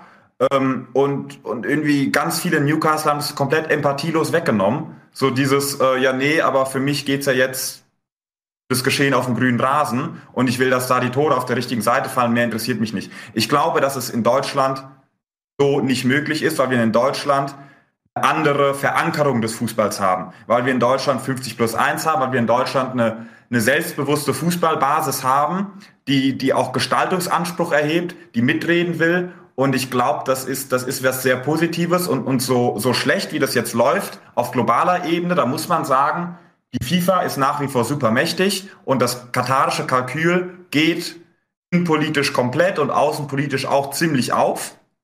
Ähm, aber für den deutschen Markt werden, glaube ich, trotzdem wichtige Signale gesendet, auch an potenzielle Investoren, dubiose Geldgeber, die sich vielleicht überlegen, okay, meine schmutzigen Milliarden sind vielleicht äh, auf der Insel besser aufgehoben, weil da die Leute äh, nicht so kritisch sind. ähm, als, als in Deutschland. Deswegen bin ich einigermaßen optimistisch, dass wir in Deutschland äh, nach wie vor noch ein bisschen einen, einen, Fußball erleben können, der, der soziale Verantwortung tatsächlich auch lebt. Ähm, genau. Und zu diesen Themen äußere ich mich äh, häufiger äh, hier und hin und wieder in den Medien und äh, ja, auf Twitter zum Beispiel auch. Super. Dann äh, checken wir dich da aus. einmal nur kurz, ja? kurz klarstellen. Ich habe das ja ganz wertfrei gesagt, dass wir über diese moralischen Diskussionen führen. Du hast ja gerade nochmal einen wichtigen Punkt gemacht, dass Fußball in unserer Gesellschaft auch gesellschaftspolitisch sehr viel stärker verankert ist, eben durch die Vereinskultur, durch die Vereinstradition. Wohingegen in England ja Fußball schon seit vielen Jahrzehnten ganz klar als Geschäft verankert ist, da sind andere Erwartungen dran. Das sage ich jetzt ganz wertfrei, sondern das ist einfach so eine Beobachtung. Und ähm, das hat alles, hat das Vor- und Nachteile. Ähm, und in vielerlei Hinsicht ist es aber auch richtig und wichtig, sage ich ja ganz klar, für die eigenen Werte einzustehen, jenseits des Sports. Und das machen wir ja auch ähm, an dieser Stelle immer, immer und immer wieder. Gut, also dann äh, nochmal vielen herzlichen Dank, dass du da warst. Und ähm, deine Eintracht drücken wir, wie du weißt, Eintracht. hier ab und zu mal die Daumen in Person von deinem Gesinnungsgenossen Etienne. Ähm, also euch eine gute Saison und bis bald mal wieder. Lieben Dank, Dario. Danke, Dario. Ciao. Ciao, ciao. So, wir machen eine kleine Pause. Nach der Pause haben wir den guten Noah Platschko zu Gast. Der ist nämlich in Katar vor Ort. Und der Verlust zehn Tickets. Verlust zehn Tickets, die frei geworden sind schnell für das Spiel Katar gegen, weiß ich nicht, gegen die Menschenrechte. Und ähm, der wird uns gleich natürlich einen kleinen Eindruck davon geben, wie es vor Ort ausschaut. Bis gleich.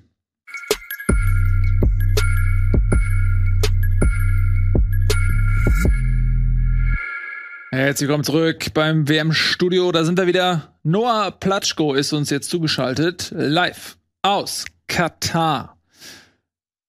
Hallo Noah, wie geht's dir da? Today I feel good.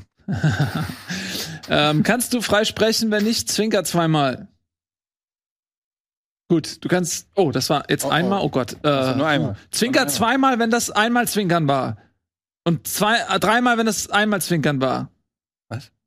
Ja, um sicher zu gehen, dass er es nicht aus jetzt zweimal gezwinkert hat und wir denken, er hat einmal, nur einmal gezwinkert. Hat er nur einmal gezwinkert? Code nicht lesen. Gott, er zwinkert gar nicht mehr. Wir haben ihn kaputt gemacht. ähm, wo bist du gerade? Das sieht aus wie eine Kantine, ein Journalistenraum oder was ist das?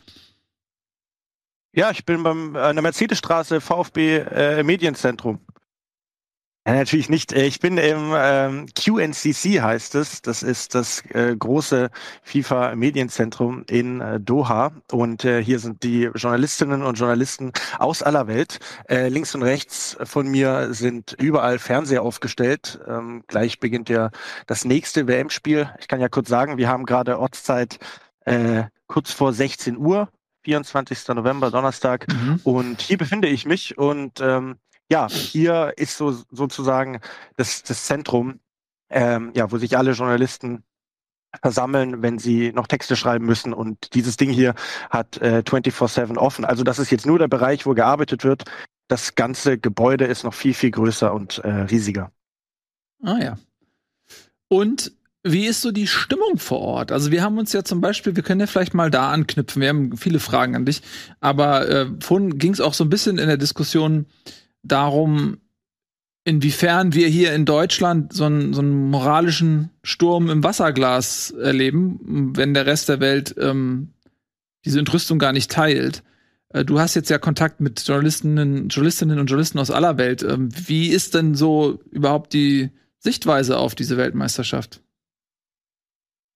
Ist jetzt natürlich eine brutal schwierige Frage, weil ähm, wessen Sichtweise möchtest du hören? Und ähm, selbst die Formulierung, äh, so ist die Stimmung vor Ort oder wie ist die Stimmung vor Ort, musst du ja auch wieder differenziert äh, betrachten. Ähm, zum einen hast du gerade schon angesprochen, ähm, bin ich natürlich sehr viel auch mit Journalisten unterwegs. Heißt, ähm, ja, ich befinde mich zeitweise immer in einer gewissen Blase, wo ich dann mit ähm, Leuten unterwegs bin, die eben auch ähm, sportlich berichten. Und ähm, vielleicht dazu aber mal eine kleine Anmerkung. Also ähm, auch eine Anekdote, die mir ein Kollege erzählt hat. Ne? Also wie Journalismus generell gesehen wird, ist ja auch von Land zu Land verschieden. Ähm, es ist jetzt nicht so, das könnt ihr euch wahrscheinlich auch äh, vorstellen, dass es schwierig wäre, als deutscher Journalist irgendwie mit einem Mario Götze-Trikot auf einer Pressekonferenz oder so zu sitzen. Ähm, bei anderen Ländern ist es manchmal noch etwas anders. Ne? Also ich glaube, äh, ja, da sind die äh, Spieler, mh, hm, sag ich mal, oder sind die Journalisten teilweise enttäuscht oder weinen sogar, wenn ihre Mannschaft verlieren, weil die noch so eng mit ihrem Team verbunden sind und die treten da schon fast äh, so ein bisschen äh, wie Fans auf. Ähm, ich will jetzt vielleicht ein bisschen wegkommen von dieser journalistischen Sicht. Also wie erlebe ich die Stimmung äh, im Land generell? Ja, also ich merke schon so eine Art ähm, Euphorie auf den Straßen, also die äh, Metros. Ich, ich versuche auch mit den öffentlichen Verkehrsmitteln zu fahren, um dort eben Eindrücke zu bekommen, ähm, ja, wie, wie die Leute drauf sind. Und es sind sehr, sehr viele auch südamerikanische Fans unterwegs. Also gerade eben ähm, war die U-Bahn voll mit Uruguay-Fans. Ähm, also vor allem Südamerika ist eben sehr, sehr stark vertreten hier vor Ort. Und ähm, ja, die Stadien sind auch sehr, sehr gut gefüllt. Und ich merke auch bei den Leuten, ähm, ja, dass sie sich auf die Spiele freuen. Also gestern äh, direkt vorm Stadion noch mit vielen Japan-Fans gesprochen. Die waren wirklich richtig on fire und hatten Bock, Deutschland zu besiegen, sportlich, äh, was ja auch geklappt hat. Und ähm, ja, also es ist ist schwierig, es so richtig zu, zu fassen, weil das muss ich auch sagen. Es ist ja für mich persönlich meine erste Weltmeisterschaft vor Ort. Geschweige vielleicht äh, die, die, die WM in Deutschland 2006 ausgenommen, aber da war ich zwölf Jahre alt und habe in einem 5000 Einwohnerdorf in Baden-Württemberg gelebt. Also ähm, ja, das, das zumindest erstmal so, was, was die Stimmung draußen angeht. Vielleicht reden wir später nochmal über die Stimmung in den Stadien, aber äh, so viel erstmal dazu. Mhm. Wie ist da so dein Alltag ähm, in Katar? Morgens aufstehen, alle Spiele gucken, Berichte schreiben. Na, ja, das, das Tolle ist ja, dass ähm, in dem Quartier, in dem mein Kollege Benny Zumel und ich sind, äh, dass wir dort äh, die Spiele gar nicht gucken können. Ähm, also wir haben, wir haben zwar Be in Sports als Sender, aber ähm, das ist quasi, es gibt einen öffentlichen Bein Sport Sender, aber es gibt natürlich noch die Pay-TV-Kanäle. Die Pay-TV-Kanäle empfangen wir nicht. Das ist auch ein Grund, weswegen ich immer wieder in dieses QNCC äh, komme, wo die Spiele eben gezeigt werden. Ähm, und ich habe mir jetzt ein VPN zugelegt, damit ich wenigstens ab und zu ein bisschen äh, ZDF, ARD reingucken kann. Aber die Spiele ähm, können wir in unserem Quartier erstmal gar nicht gucken. Ähm, sehr, sehr viele Spiele sehe ich auch tatsächlich gar nicht, weil ich einfach unterwegs bin. Also ich glaube, da unterscheide mich ich mich auch, korrigiere mich gern, Tobi, aber so ein bisschen von dir. Also ich glaube, du sitzt viel zu Hause und konzentrierst dich voll auf das Sportliche, auf den Fußball, auf die Spiele und kannst sie eben auch gucken. Ähm, und ähm, ja, die meisten Spiele, die ich sehe, sind dann entweder die im Stadion oder wenn ich mal hier links rüber schiele, äh, während ich arbeite und auf den Screen gucke. Ähm, um konkret darauf einzugehen, wie mein Alltag aussieht. Also das äh, unterscheidet sich auch ein bisschen davon, je nachdem, ob ähm, der DFB eine Pressekonferenz veranstaltet. Ähm, an den Tagen vor dem Spiel, am Spiel selbst und nach dem Spiel gibt es äh, keine Pressekonferenz des DFB, außer am Tag danach eine digitale. Äh, vorher war die mit äh, Hansi Flick. Ähm, und da ähm, ja, bin ich dann meistens eben unterwegs auch zu den Spielen oder im Medienzentrum oder fahre an bestimmte Orte und, und schaue mir was an. Ähm, tatsächlich, das will ich kurz noch erzählen, wenn ich zum DFB muss, äh, habe ich da eine ganz schöne Reise vor mir, weil äh, ich habe hier vor Ort kein Auto. Also ich ähm, fahre viel Metro oder, oder Bus. In den FIFA-Shuttles gibt es hier, die vom Verband gestellt werden. Äh, wenn ich aber zum DFB-Quartier möchte, dann muss ich erstmal morgens mit der Metro zu einem Treffpunkt fahren, den VW, also der deutsche Mobilitätssponsor organisiert hat. Von dort geht es dann erstmal 70 Minuten mit einem Bus hoch ins DFB-Quartier. Also What? die haben ja ihr Zentrum komplett im Norden des Landes. Ähm, kann ich euch nachher auch mal eine Grafik zeigen. So, und dann musst du erstmal durch die Sicherheitskontrollen und äh, ja, das heißt, ähm, ich muss kurz nach 9 Uhr das Haus, verla Haus verlassen, Ortszeit, um pünktlich um 12 Uhr bei der Pressekonferenz zu sein. Und ähm, ja, Anfang der Woche hatte ich noch die Möglichkeit, mit äh, Marc-André Terstegen ähm, zu sprechen. Es war eigentlich ein sehr angenehmes Gespräch, also der hat sich auch viel Zeit genommen. Und ja, ähm, dann ähm, versucht man eben dem, dem gerecht zu werden, so gut es geht. Ja, also und danach geht's wieder zurück. Und ähm, ich habe eigentlich jeden Tag bin ich für ein WM-Spiel akkreditiert. Heute bin ich bei Portugal-Ghana, weswegen ich auch nach dieser Sendung ähm, recht schnell los muss. Und ähm, dann am Freitag ist es, glaube ich, Niederlande, Ecuador und Samstag, da freue ich mich drauf, ist Argentinien, Mexiko. Und das wird, glaube ich, stimmungstechnisch nochmal ganz anders. Und da muss mhm. ich aber auch dazu sagen, das ist eine Besonderheit bei dieser Weltmeisterschaft, weil ja das Land so klein ist und man eben diese Spiele neben den Deutschlandspielen auch sehen kann. Die FIFA hat aber extra eine Beschränkung gemacht, dass du pro Tag maximal zwei Spiele gucken darfst, als, also dich für zwei Spiele akkreditieren darfst, ähm, damit es eben fair bleibt. Aber ganz ehrlich, so wie die Wege hier sind von Stadion zu Stadion, würdest du viel mehr gar nicht hinbekommen. Außer du bist Franz Beckenbauer und hast einen Hubschrauber.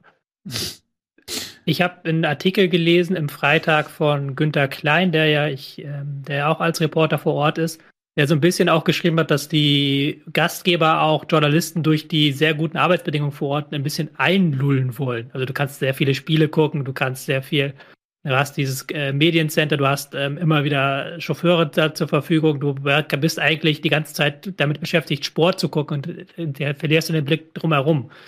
Äh, das ist so vielleicht ein bisschen das Kalkül der FIFA. Würdest du das auch so beschreiben? Also ich tue mich ein bisschen schwer mit dem Begriff einlullen, weil das wirkt dann so, als wäre man quasi so wie in Trance. Äh, und ich muss sagen, bevor das Deutschlandspiel war, habe ich mich eigentlich überhaupt nicht so richtig auf das Sportliche konzentriert. Also das meiste, was ich da auch geschrieben habe oder worüber wir dann berichtet haben, da, da ging es selten ums, ums Sportliche. Ich kann auch von meinem Kollegen ähm, berichten, ne? der war beim Iran England-Spiel, ne? Und da ging es auch dann im Nachhinein nicht um, um das, das Fußballerische, sondern eben um die, die politische äh, Message, die da auch noch ähm, gesendet wurde. Beim deutschen Team war es genauso. Und ähm, ja, mit dem Einlullen, also ähm, ja, es, es wird hier ein gewisser Service geboten, aber was eben dazu kommt, ist, dass ähm, die Wege von den ganzen Orten, vom, vom Stadion zum anderen Stadion, die sind wirklich sehr, sehr weit und logistisch ist das wirklich nicht optimal gelöst. Vor allem, vor allem, wenn man bedenkt, dass das Ganze hier auch frisch und neu äh, gebaut worden ist. Und äh, ja, also klar, es gibt diese Shuttles und so, aber auch die FIFA-Shuttles müssen durch den alltäglichen Verkehr kommen und das dauert. Und ähm, dementsprechend, ja, ist das auf jeden Fall äh, nicht so, dass ich mich ähm, hier entspanne, wobei dann war, es war jetzt nicht die Frage oder die Aussage, die du tätigen wolltest, aber ich versuche mich davon einfach frei und fühle mich jetzt nicht eingelullt. Aber ja, das war jetzt gestern beim Deutschlandspiel eben so, dass natürlich auf einmal der Fokus sehr stark auf das Sportliche gelegt war. Das kann ich bestätigen. Mhm. Ja, du warst im Stadion auch im Spiel dann, ne? Gegen Japan? Habe ich genau. richtig verstanden, ne? Genau. Hm? Genau, also der, es, es ging, lief so ab, dass wir morgens eben noch redaktionell was besprochen hatten. Ich äh, bin dann erstmal hier in, in dieses ähm, ähm, Center gefahren und ähm, hatte noch kurz was äh, gegessen, habe mit, mit der Redaktion gesprochen. Ja, und dann ähm, ja, haben wir uns auf den Weg gemacht in Richtung Stadion. Das war dann auch relativ unkompliziert, weil das eines der Stadion, das äh, Khalifa-Stadion, ist relativ zentral. Äh, das ist auch gut zu erreichen gewesen. Es gibt nur am Rande hier drei Stadien. Dazu gehört auch das Al-Bayt-Stadion, wo die nächsten zwei deutschen Spiele stattfinden. Die sind deutlich weiter ähm, draußen. Also da ist es noch mal ein bisschen komplizierter. Aber gestern äh, war das eigentlich relativ äh, problemlos. Und ähm, ja, genau, dann eben vor Ort ähm, gibt sehr viele Sicherheitskontrollen, also sowohl wenn du ins Center möchtest oder wenn du in die Stadien möchtest, wirst du auch als Medienvertreter gut durchleuchtet. Du musst, kleine Anekdote, ich habe dir schon dreimal erzählt, aber vielleicht wisst ihr das gar nicht, ähm, es gibt hier quasi offizielles Wasser oder ne, gesponsertes Wasser, äh, was man benutzen kann. Und wenn du durch diese Kontrolle durchgehst und ähm, die Leute sehen, dass du ein Wasser dabei hast, musst du das vorzeigen. Und wenn das nicht der richtige Sponsor ist, musst du äh, deine Flasche eben abdecken oder musst du den Sponsor wegmachen. Den darfst du dann nicht mit reinnehmen. Ähm, das ist so eine Albernheit am Rande. Ja, und ähm, um jetzt nochmal konkreter auf das Spiel einzugehen, also ich weiß nicht, wie es zu Hause am, am Fernseher ankam oder ob ihr es überhaupt geguckt habt, aber die Stimmung war absolut ähm, scheiße. Also es war, es war sehr, sehr ruhig. Äh, man hat die Vögel zwitschern hören und ab und zu ähm, hat der japanische Block ein bisschen ähm, Rabatz gemacht, aber ja, Gut, deutsche Fans sind jetzt auch nicht die beste, besten Fans, wenn ihr mich fragt, aber ja, es gibt ab und zu mal dann ein Raunen, wenn was passiert. Und ja, diese Beobachtung deckt sich bei mir aber auch mit den anderen Spielen, die ich gesehen habe. Also Frankreich, Australien und Niederlande gegen den Senegal. Also da war bei beiden Spielen die Stimmung ähm, relativ mau. Es war wirklich stille. Und ja, Vielleicht ähm, werde ich das Gegenteil erleben, wenn ich dann bei den Südamerikanern bin, weil das hat mein Kollege, der schon bei Argentinien beispielsweise im Stadion war, äh, gesagt. Da ist die Stimmung noch mal ganz, ganz anders. Ich würde mal, ah, ich habe eine Frage. Ähm, wie, äh, wir haben nämlich vorhin drüber diskutiert, Hast du das Gefühl, dass diese Diskussion um, um, um alles, also Binde und so weiter, dass das in irgendeiner Weise die sportliche, äh, in, ja, also die, die sportliche Intaktheit der Mannschaft beeinflusst? Äh, du bist ja ein bisschen näher dran, kriegst die Spieler mit. Ähm, Tobi hat auch nicht zu Unrecht äh, gesagt, Chancen waren ja da, man hätte auch äh, in der ersten Halbzeit auf 4-0 führen können, würden wir diese Frage jetzt vielleicht gar nicht stellen. Aber ähm, ich habe halt schon das Gefühl, in jeder Talkshow wird drüber geredet. Die Spieler müssen sich vor dem Spiel, nach dem Spiel in Interviews diesen Fragen stellen. Inwiefern ähm, ist das ein Faktor? Ich würde sagen, es ist kein Faktor. Also natürlich ähm, ah, werden Sie das mitbekommen haben, aber ihr, ihr habt ja, so wie ich das jetzt verstanden habe, alle dieses Spiel gesehen. Und die Probleme, die bei diesem Spiel zu erkennen waren, sind Probleme, die sich durch die Amtszeit von Flick einfach generell ziehen. Diese Probleme beim Abschluss, dann ähm, wie offen man hinten steht, die Abstände. Ähm, also da jetzt zu sagen, sie waren nicht voll und ganz da, weil davor zu viel über eine Binde oder eine Aktion ähm, geredet wurde, das, ähm, das, das halte ich für Quatsch. Hansi Flick hat das auch selbst gesagt, das äh, sei ihm zu billig, das ähm, darauf abzuwälzen. Ich habe ihn heute ähm, nochmal äh, angesprochen auf die Ilkay Günduan-Zitate. Also Günduan hatte ja gemeint, ähm, ja, ähm, teilweise wollten die Spieler gar nicht äh, den, den Ball haben. Irgendwie man war schlecht positioniert. Ähm, und äh, ich musste sehr schmunzeln, als ich die Aussagen hörte, weil Ilkay Gündogan ähm, vor zwei Monaten, nachdem man 0 zu 1 gegen Ungarn verloren hatte, exakt dasselbe gesagt hatte. Er hat exakt dasselbe, was er vor zwei Monaten gesagt hat, gestern nach dem Spiel nochmal gesagt. Und dann habe ich Hansi Flick eben gefragt, wie das sein kann, dass denn nach zwei Monaten alles normal ist. Und ja, er hat dann schon gesagt, sie hatten jetzt hier in Katar eben nur vier Trainingseinheiten. Heißt, dass du ähm, ja eben nicht so viel Zeit hattest, mit der Mannschaft bestimmte Dinge einzutrainieren. Andererseits ist Hansi Flick ja mittlerweile auch schon seit 15, 16 Monaten Bundestrainer. Also er hätte sich möglicherweise schon das eine oder andere überlegen können, wie er diese Mannschaft vor allem defensiv stabilisiert bekommt. Und man muss ganz ehrlich sein, bislang ähm, ja, sieht das äh, sehr, sehr mau aus defensiv. Und dazu kommt halt die miserable Chancenverwertung, weil es war absolut unnötig, dass Deutschland dieses Spiel gestern äh, verloren hat. Es war aber auch nicht unverdient, weil man sich einfach vor allem in den letzten 15 bis 20 Minuten komplett dämlich angestellt hat. Und jetzt rutschen wir, und das finde ich eigentlich ganz galant, äh, wie wir das mit dir als ähm, Brücke quasi hier gemacht haben und doch so ein bisschen ins Sportliche noch rein. Das haben wir nämlich äh, bislang nicht gemacht und uns auch wirklich gefragt, inwiefern kann man das jetzt überhaupt in dieser Sendung unterbringen, dass man da noch jetzt nach allem, was wir da so besprechen, jetzt noch mal zu so einem sportlichen Teil übergeht. Das fühlt sich komisch und falsch an, aber ähm, du hast es jetzt irgendwie, finde ich, ganz, ganz organisch und natürlich gemacht.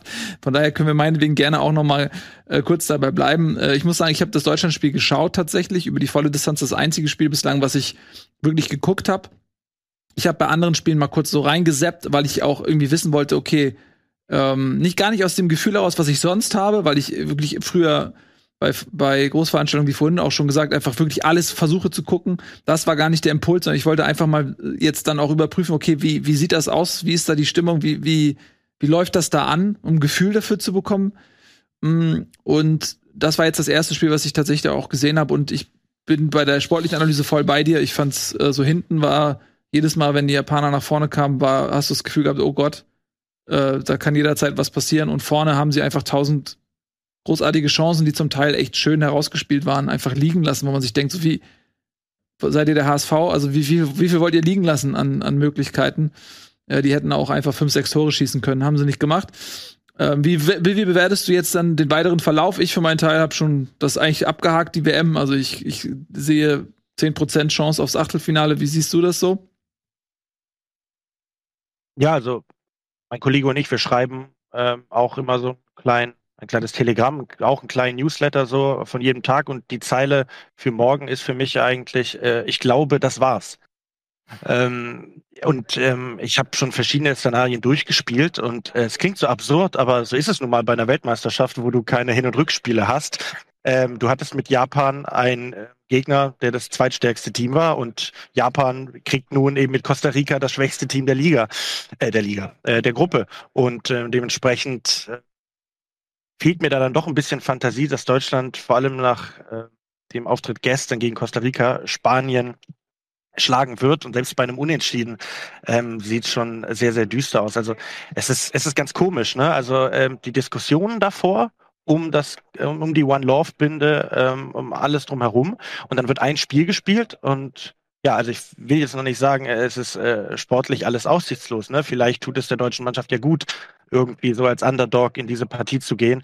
Aber äh, mir fehlt da so ein bisschen die Fantasie aufgrund eben der defensiven Schwächen der Mannschaft und ähm, es ist, es ist ganz, ganz komisch, um jetzt vielleicht einen persönlichen Eindruck zu schildern, weil ähm, wir diskutieren hier auch drüber eben, äh, inwieweit ähm, ja, kann man das sportlich überhaupt genießen, weil wir ja auch ähm, von den Umständen wissen und wir, wir bewegen uns auf diesen Geländen, auf den Stadien, wo eben das passiert ist, ähm, worüber ähm, berichtet wurde und worüber äh, ihr auch ähm, äh, ausführlich drüber gesprochen habt. Und ähm, ja, deswegen war der sportliche Fokus eigentlich gar nicht so da. Und dann spielt gestern auf einmal Deutschland und ich bin kein, kein großer Deutschland-Fan. Also ich berichte über die Nationalmannschaft, aber wenn ich mir ein Team aussuchen könnte, dann wünschte ich mir, dass Polen Weltmeister wird. Ähm, und als dann aber ähm, klar war, dass Deutschland dieses Spiel verloren hatte, dann, dann gingen die Gedanken eben komplett auf das Sportliche. Natürlich zum einen, weil das auch redaktionell von mir verlangt wird, dass ich einen sportlichen Nachdreh dazu mache, warum das so passiert ist. Ähm, aber auch, weil ich mich über diese Mannschaft und die Art und Weise des Zustandekommens einfach sehr, sehr geärgert habe und äh, ich für mich bilanzierte, es war eigentlich komplett unnötig. Ähm, deswegen, ja, ich bin auch bei dir, Nils. Ich glaube, ähm, wenn es ganz doof läuft, hat Deutschland im, im dritten Spiel gegen Costa Rica nicht mal mehr die Chance überhaupt noch Zweiter oder so zu werden. Und dieses Auffangnetz bester Gruppen Dritter, von dem Deutschland ja bei der Europameisterschaft profitierte, das ist eben auch weg. Heißt, ähm, ja, ich weiß noch nicht genau, was das für mich dann konkret bedeutet. Also ich bin offiziell als DFB-Reporter hier ähm, und, und wie es dann weitergeht. Aber ja, wie hat's Flick formuliert? Irgendwie, wir haben keinen Schuss mehr frei. Ja. Mal gucken. Ich habe noch eine Frage. Ich kurz darf. Wie hast du Mario Götze gesehen? Ich habe Mario Götze tatsächlich gestern in der Mixzone gesehen. ähm, und ähm, der äh, wollte aber nichts sagen. Also wir sind zu ihm hingelaufen und er, ist, äh, er hat gesagt so, nee, nee, heute nicht. Also hat er keine Lust zu sprechen. Ähm, ehrlich gesagt kann ich zu ihm gar nicht viel sagen. Also er wirkte jetzt nicht so, als würde er der Mannschaft noch äh, entscheidende Impulse geben, äh, um dieses Spiel noch zu drehen. Aber das ist ja generell so ein Problem bei der deutschen Mannschaft. Also äh, sie, sie können weder eine Führung ähm, übers Ziel bringen. Das hat man auch gegen England schon im, im, letzten Nations League Spiel. Man hat 2-0 geführt und binnen zehn Minuten bekommt man drei Gegentore und fragt mich so ein bisschen, hä, warum, was ist da los? Aber wie gesagt, also sie sind defensiv einfach überhaupt nicht stabil. Dieses 2 zu 1 war auch, auch Hanebüchen. Und dann auch, wie wenig sich die deutsche Mannschaft gegen einen durchaus gut organisierten Gegner wie Japan dann noch an, an Chancen erarbeiten kann, ist eben auch bezeichnend. Ne? Also ich glaube, das Tor für Japan fiel in der 80. Minute. Und dann hatte man ja mit dieser üppigen Nachspielzeit, die es hier gibt, noch gut 17 Minuten Zeit, äh, etwas daran zu ändern. Aber mit Jamal Musiala, der halt einer der äh, kreativsten oder kreativeren Spieler ähm, auf dem Platz war, war dieser Spieler eben nicht mehr da. Auch Ilkay Gündogan, der dem Spiel sehr, sehr gut getan hat, ähm, äh, war nicht mehr da. Und ja, Jetzt bin ich ein bisschen weg von Mario Götze, ähm, um wahrscheinlich davon abzulenken. Das war auch nicht so hundertprozentig ernst gemeint, ehrlich gesagt, aber es ist okay. trotzdem interessant. ja, ich bin so ein bisschen im Tunnel, ähm, mhm. aber genau, also ja, ähm, vielleicht ähm, schießt ja Mario Götze ein Tor gegen Spanien und ich würde mir ehrlich gesagt auch wünschen, dass er anstelle von äh, Thomas Müller spielt, mit bei Leroy Sané. Hm, wird es noch ein bisschen eng. Er hatte immer noch Knieprobleme. Hansi Flick meinte heute, äh, wird, wird, wird eng, aber vielleicht eine Option für die Bank. Ja.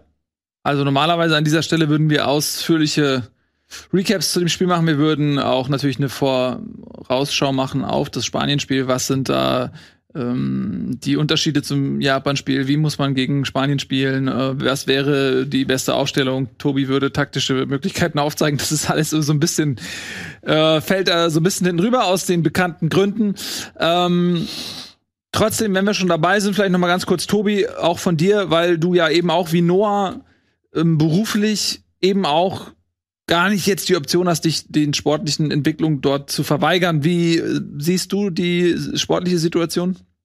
ich habe ja auch immer ganz offen gesagt, dass ich das hier nicht boykottiere, auch gar nicht jetzt sportlich. Ich muss mich da jetzt nicht hinter irgendwelchen wirtschaftlichen Zwängen verstecken. Also da machst du mich, musst du mich bitte nicht größer machen, als ich bin. Ähm, ich habe jetzt heute auf Twitter eine Zahl gelesen von irgendwelchen Statistikern wieder, die ausgerechnet haben, wie wahrscheinlich ein deutsches Weiterkommen. 5% auf Gruppensieg, 25% auf zweiten Platz. Und das ist irgendwie so auch gefühlt eine sehr, sehr gute Zahl, weil man ähm, nach diesem 7-0 der Spanier gegen Costa Rica nicht so recht glauben mag, dass Deutschland gut genug verteidigt, um dann eben äh, Petri und Gavi da aus dem zentralen Mittelfeld rauszuhalten. Also da sieht man, sehe ich momentan noch nicht, wie Deutschland dagegen gewinnen will und eigentlich brauchen sie einen Sieg, weil Japan auch spielstark genug sein müsste, um Costa Rica, zu knacken. Ähm, so, das wäre meine sportliche Sicht. Wenn ihr da jetzt noch einen sportlichen Punkt habt, aber ich hätte tatsächlich dann noch mal eine diese Frage an Noah, die wir halt auch schon so ein bisschen hatten. Ähm, weil du, du sagst, du hast deine erste WM, aber es ist jetzt auch dein, du bist ja viel mit der DFB 11 unterwegs. Du bist viel unterwegs auch schon bei der EM gewesen letztes Jahr, was ja auch ein großes, großes Turnier war. Hast du das Gefühl, dass das ein normales Turnier ist oder legt sich dieser Schleier, den wir ja hier immer wieder beschwören in unserer Sendung, legt er sich auch quasi vor Ort drauf? Naja, ich, ich, ich tue mir tue mich schwer damit. Also was, was, was heißt normal? Ähm, ich weiß nicht, kannst du, kannst du das bisschen präzisieren? Ähm, also ja, meinst du, ob man da, ja, ich kann das gar nicht so sehr selber genau fassen. Also die, die Befürchtung ist ja einerseits, du hast es ja gerade schon gesagt, das ist komplett absurd, dass du dann so in einem Stadion sitzt und eigentlich weißt, was alles geschehen ist, damit dieses Stadion gebaut werden musste, wie viele Menschen dafür leiden mussten. Ähm, und das ist ja die eine Ebene. Die andere Ebene ist ja, so blöde das klingt, das ist ja ein Fußballturnier. Und es gibt, ja. findet ja alle vier Jahre so ein Fußballturnier statt. Und man kann sich auch gar nicht so richtig vorstellen, dass so ein Fußballturnier, wo man ja auch mal sagen muss, da gibt es ja noch, das ist so ein ganz, ganz winzig kleines Problem, aber kein Alkohol, ähm, Ausschein, keine richtigen Fanfeste vor Ort, solche Geschichten halt alles, ob das sich niederschlägt quasi darauf, dass man sich denkt, irgendwie, ja, auch als Fußballturnier ist das hier nicht ja. so geil. Ja, also ich, ich versuche ein bisschen auszuholen, ohne jetzt allzu lang zu werden. Ähm, jemand wie du, der ist natürlich in seiner ähm, Arbeit, in seiner journalistischen Arbeit natürlich sehr äh, spezialisiert. Ne? Also du hast mhm. einen sehr taktischen Blick dann drauf und du äh, konzentrierst dich sehr darauf. Nicht, dass du die anderen Themen äh, ausblenden würdest. Ich lese ja auch dein, nee, du hast ja recht, ja richtig, ja. Genau. Und ähm, trotzdem merke ich ja auch, wenn ich mit dem DFB unterwegs bin, und da ist ja die gesamte deutsche Medienlandschaft immer auch mit dabei. Also es sind der, der Spiegel ist da mit mehreren Leuten, die Bildzeitung, ne? man sitzt zusammen im, im, im, im Shuttle, man, man redet miteinander, der SID, die DPA, Kicker, Sport 1, Sportbuzzer, also man unterhält sich mit den Leuten und ähm, tatsächlich kommt man, und vielleicht ist es das, was der Günther Klein eben so ein bisschen meinte, kommt man schon so in einen, in einen gewissen Trott, in so gewisse Regelmäßigkeiten. Ne? Also man fährt dann mit, dem Shuttle dann dahin und äh, dann ähm, redet man eben halt über, über das Übliche. Also ich, ich, ich merke also, dass man, man, man diskutiert halt viel über die Gegebenheiten vor Ort, ne? aber das ist halt normal. Also man, man redet ja immer, wenn man irgendwo ist, so, oh, hier sind die Wege doof oder das ist das anstrengend. Also man beschäftigt sich mit, mit dem, was man eben was man vor Ort vorfindet. Man beschäftigt sich damit, okay, am Anfang ähm, kann ich eine kurze Hose tragen, ist es in Ordnung, wenn ich das mache? Ich habe mir äh, vier Leinenhosen gekauft, bevor ich nach Katar aufgebrochen bin. Dachte ich so, hm, wird vielleicht ein bisschen zu, zu heiß oder zu warm. Ist es nicht. Also die Temperaturen sind beispielsweise äh, recht angenehm. Auch das Thema Hitze und so sollte für die Spieler eigentlich gar keine, ähm, gar kein, gar kein Problem sein. Und also und da wiederhole ich nochmal das, was ich vorher gesagt habe, vor diesem Deutschlandspiel war es eigentlich ein sehr, sehr geringer sportlicher Fokus. Und ähm, das hing zum einen auch damit zusammen, dass ich natürlich mich erstmal auch so ein bisschen akklimatisieren musste, dass ich erstmal ein Gefühl für dieses Land bekommen musste und was, was sehe ich hier für ein Land? Und natürlich, also diese, diese U-Bahn, die man sieht, so, die sind, die sind, das ist alles hochklimatisiert. Also eine große Herausforderung für mich ist ja, dass ich mir einfach keine Erkältung hole, weil ich ständig aus den, aus den warmen Zonen in die hochklimatisierten Zonen komme. Ähm, und wenn ich dann beispielsweise mit einem Uber mal unterwegs bin, weil ich schnell von A nach B kommen will, weil diese Wege eben so wahnsinnig weit sind, dann ähm, lerne ich natürlich auch Menschen kennen. Und dann unterhalte ich mich mit denen. Oder als ich mal am, am Freitag vor einem Eröffnungsspiel ähm, äh, vor den Toren des Fanfests war, ähm, bin ich zu einer Person hingegangen, die stand mit einer ähm, gelben Weste dann, habe sie angesprochen. Hat er gesagt, äh, sein Name ist Mohammed, ähm, er äh, arbeitet hier und er, arbeitet, er hat einen Vertrag bekommen für drei Monate und äh, er kommt aus Kenia und ja, dann wird er wahrscheinlich wieder zurückgehen nach Kenia. Und ich habe gefragt, so, okay, und ähm, was wird dir denn bezahlt? Und was ist das für eine Firma? Er hat gesagt, er verrät mir nicht, was es für eine Firma ist, aber er ist extra hierher gekommen, weil sie eben deutlich besser bezahlen als in Kenia. So, ähm, dann, ja, also es gibt mehrere solche Geschichten, die man dann erlebt. Und dann rattert es natürlich auch so ein bisschen im, im Kopf und man versteht auch, wie dieses Ganze äh, aufgebaut ist. Und ja, also ich, ich muss sagen, äh, mir, wenn es dann um, um die Spiele reingeht und wenn ich weiß, es ist meine Aufgabe, über Fußball zu berichten, dann, dann kann ich die äußeren Faktoren schon ausblenden. Ähm, da muss aber am Ende jeder äh, für sich selbst entscheiden, inwieweit er das kann.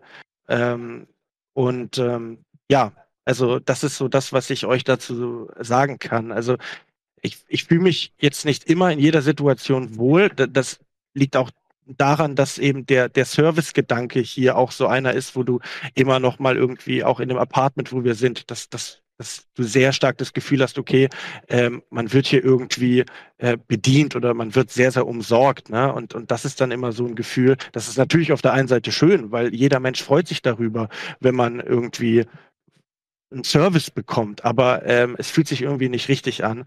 Und ähm, ja, das ist, das ist das, was ich dazu sagen kann. Noah, vielen herzlichen Dank ähm, für deine Eindrücke vor Ort. Und wir wissen jetzt, glaube ich, besser, was da so abgeht. Sehr, sehr interessant, auch mal so aus dem ähm, Journalistenkreis so zu hören, wie auch so dein, dein alltägliches Leben da ist und wie so die Prozedere sind, die Abläufe sind. Das ist sehr, sehr interessant. Vielen herzlichen Dank für deine Schilderung. Äh, du musst jetzt ins Stadion, äh, darfst ins Stadion. Äh, Portugal, oder was war das, siehst du jetzt? Genau, es spielt Portugal-Ghana. Mhm. Äh, mal gucken, ob äh, Ronaldo dasselbe Schicksal erleidet wie Lionel Messi. Ähm, und er seinen Auftaktmatch äh, verliert. Genau, also grober Ablauf ist jetzt der, ich muss noch einen Text fertig machen ähm, und dann ähm, werde ich mich hier durch diese äh, Wege, durch dieses Zentrum begeben und dann ähm, wahrscheinlich über so ein FIFA-Shuttle dann ins, ins, ins, Stadion fahren und ähm, vielleicht noch zum Thema ähm, Länge der Tage. Also die, damit ihr es so grob irgendwie einschätzen könnt. Also ich gehe eigentlich selten irgendwie vor zwei oder drei Uhr ins Bett. Ich versuche es mir aber so äh, reinzulegen, dass ich morgens so ein bisschen quasi die wenigen Momente der Freizeit habe, weil ich habe das jetzt auch gemerkt, das ist meine erste Fußball-Weltmeisterschaft der Männer. Ich war bei einem äh, bei der Frauen-WM 2019 in Frankreich äh, und jetzt bei der bei der Euro ähm, aber da war es Corona-bedingt eben nochmal alles ein bisschen anders. Äh, und es war eben nur eine Europameisterschaft und keine Weltmeisterschaft. Also ich merke schon, dass das intensive Tage sind, dass das, dass das auch sehr, sehr lange geht. Aber ja, du merkst einfach, du musst mit deinen Kräften haushalten und ähm, das versuche ich zu tun und ja, äh, hoffe, dass ich vielleicht noch das eine oder andere Mal Zeit habe und dann sprechen wir uns ja vielleicht nochmal irgendwann im Verlaufe des Turniers. Und ich danke euch für eure Zeit und ähm, Andersrum. ja, nächstes Mal ja. Wir ja, danken dir für deine ähm, Zeit. Ich, ich, ich danke auch und jetzt ist, ich fand es jetzt schon fast wieder schade, dass es jetzt so kurz gekommen ist, ähm, wie es eigentlich so in, in Deutschland abläuft, weil ich krieg wie gesagt wirklich nichts mit. Ich, ich, ich die Berichterstattung ARD und ZDF erfahre ich dann nur am Rande. Äh, bei euch ist ja auch äh, tierisch kalt, schätze ich mal, vor ja. allem in Hamburg. Ja, wirklich. Ähm, ja, das ist etwas, das ähm, muss ich sagen, das äh, genieße ich gerade. Ähm, also, ich war auch schon zwei, dreimal am Pool. Das will ich nicht leugnen. Wir sind aber immer noch Deutschlands Nummer eins Fußballsendung. Da hat sich nichts dran geändert und die attraktivsten Moderatoren. Das ist richtig. Und das ist alles beim Alten geblieben. Aber die Aussage, die einzige dachte, Fußballsendung Deutschlands, die äh, stimmt auch so langsam. Tatsächlich. Aber ich, ja. ich dachte, Donny O'Sullivan arbeitet gar nicht mehr bei den Rocket Beans. Mhm. Ja, das stimmt. Aber äh, die anderen, die, die, die Boygroup ist immer noch da. Also auch. Wenn manche, auch wenn Robbie Williams gegangen ist. Wer ist Gary Barlow? Der kleine Dicke. Ach so, von uns. Hm. Ähm, ist egal. Kennst du noch die anderen Namen? Ja. Sag. Ähm, Howard, How, Howie, Howie, Howie, äh, Gary Barlow, Howie und äh, Mark, Mark ähm, Mark? Mark? Keine Ahnung, ich höre keine Backstreet Boys. Naja, egal. Das war's äh, für heute. Wie immer und ganz speziell auch heute freuen wir uns über euer Feedback. Wir haben es unter der ersten Folge gelesen. Ähm, vielen Dank dafür. Da habt ihr sehr, sehr kontrovers aber in den aller, allermeisten Fällen sehr zivilisiert miteinander diskutiert und äh, Feedback dagelassen. Herzlichen Dank dafür, da freuen wir uns immer drüber. Also gerne auch wieder unter dieser Folge. Äh, ihr seht uns, glaube ich, zumindest mal, wenn nicht nichts anderes, dann doch äh, die Schwierigkeit äh, an, ähm, ja, einfach das ähm, in dem richtigen Ton zu behandeln, was dort gerade in Katar passiert und sich Weltmeisterschaft nennt. Ähm, probiert das doch gerne auch unter dem Video. Vielen lieben Dank, Noah. Ganz, ganz viel Spaß äh, dir noch ähm, in Katar, in Doha, wo du, glaube ich, bist. Ne? Und wir hören uns alsbald hoffentlich wieder. Mach's gut, Noah. Und ihr da draußen, wir sehen uns, wenn nichts mehr dazwischen kommt und ihr noch ein Urgent Statement von uns bekommt auf dem YouTube-Kanal, sehen wir uns am Montag nochmal wieder. Da haben wir auch einen guten Gast. Tobi, magst du da noch kurz was zu sagen? Ja, Montag ist, wenn alles ähm, gut geht, Ronny Blaschke da, mit dem wir auch nochmal reden werden, mit dem wir auch nochmal das Thema Katar behandeln werden. Der ist ein sehr großer Experte auch für das Thema Politik im Sport, für Extremismus, mhm. aber auch für Fußball im Nahen Osten. So sieht das aus.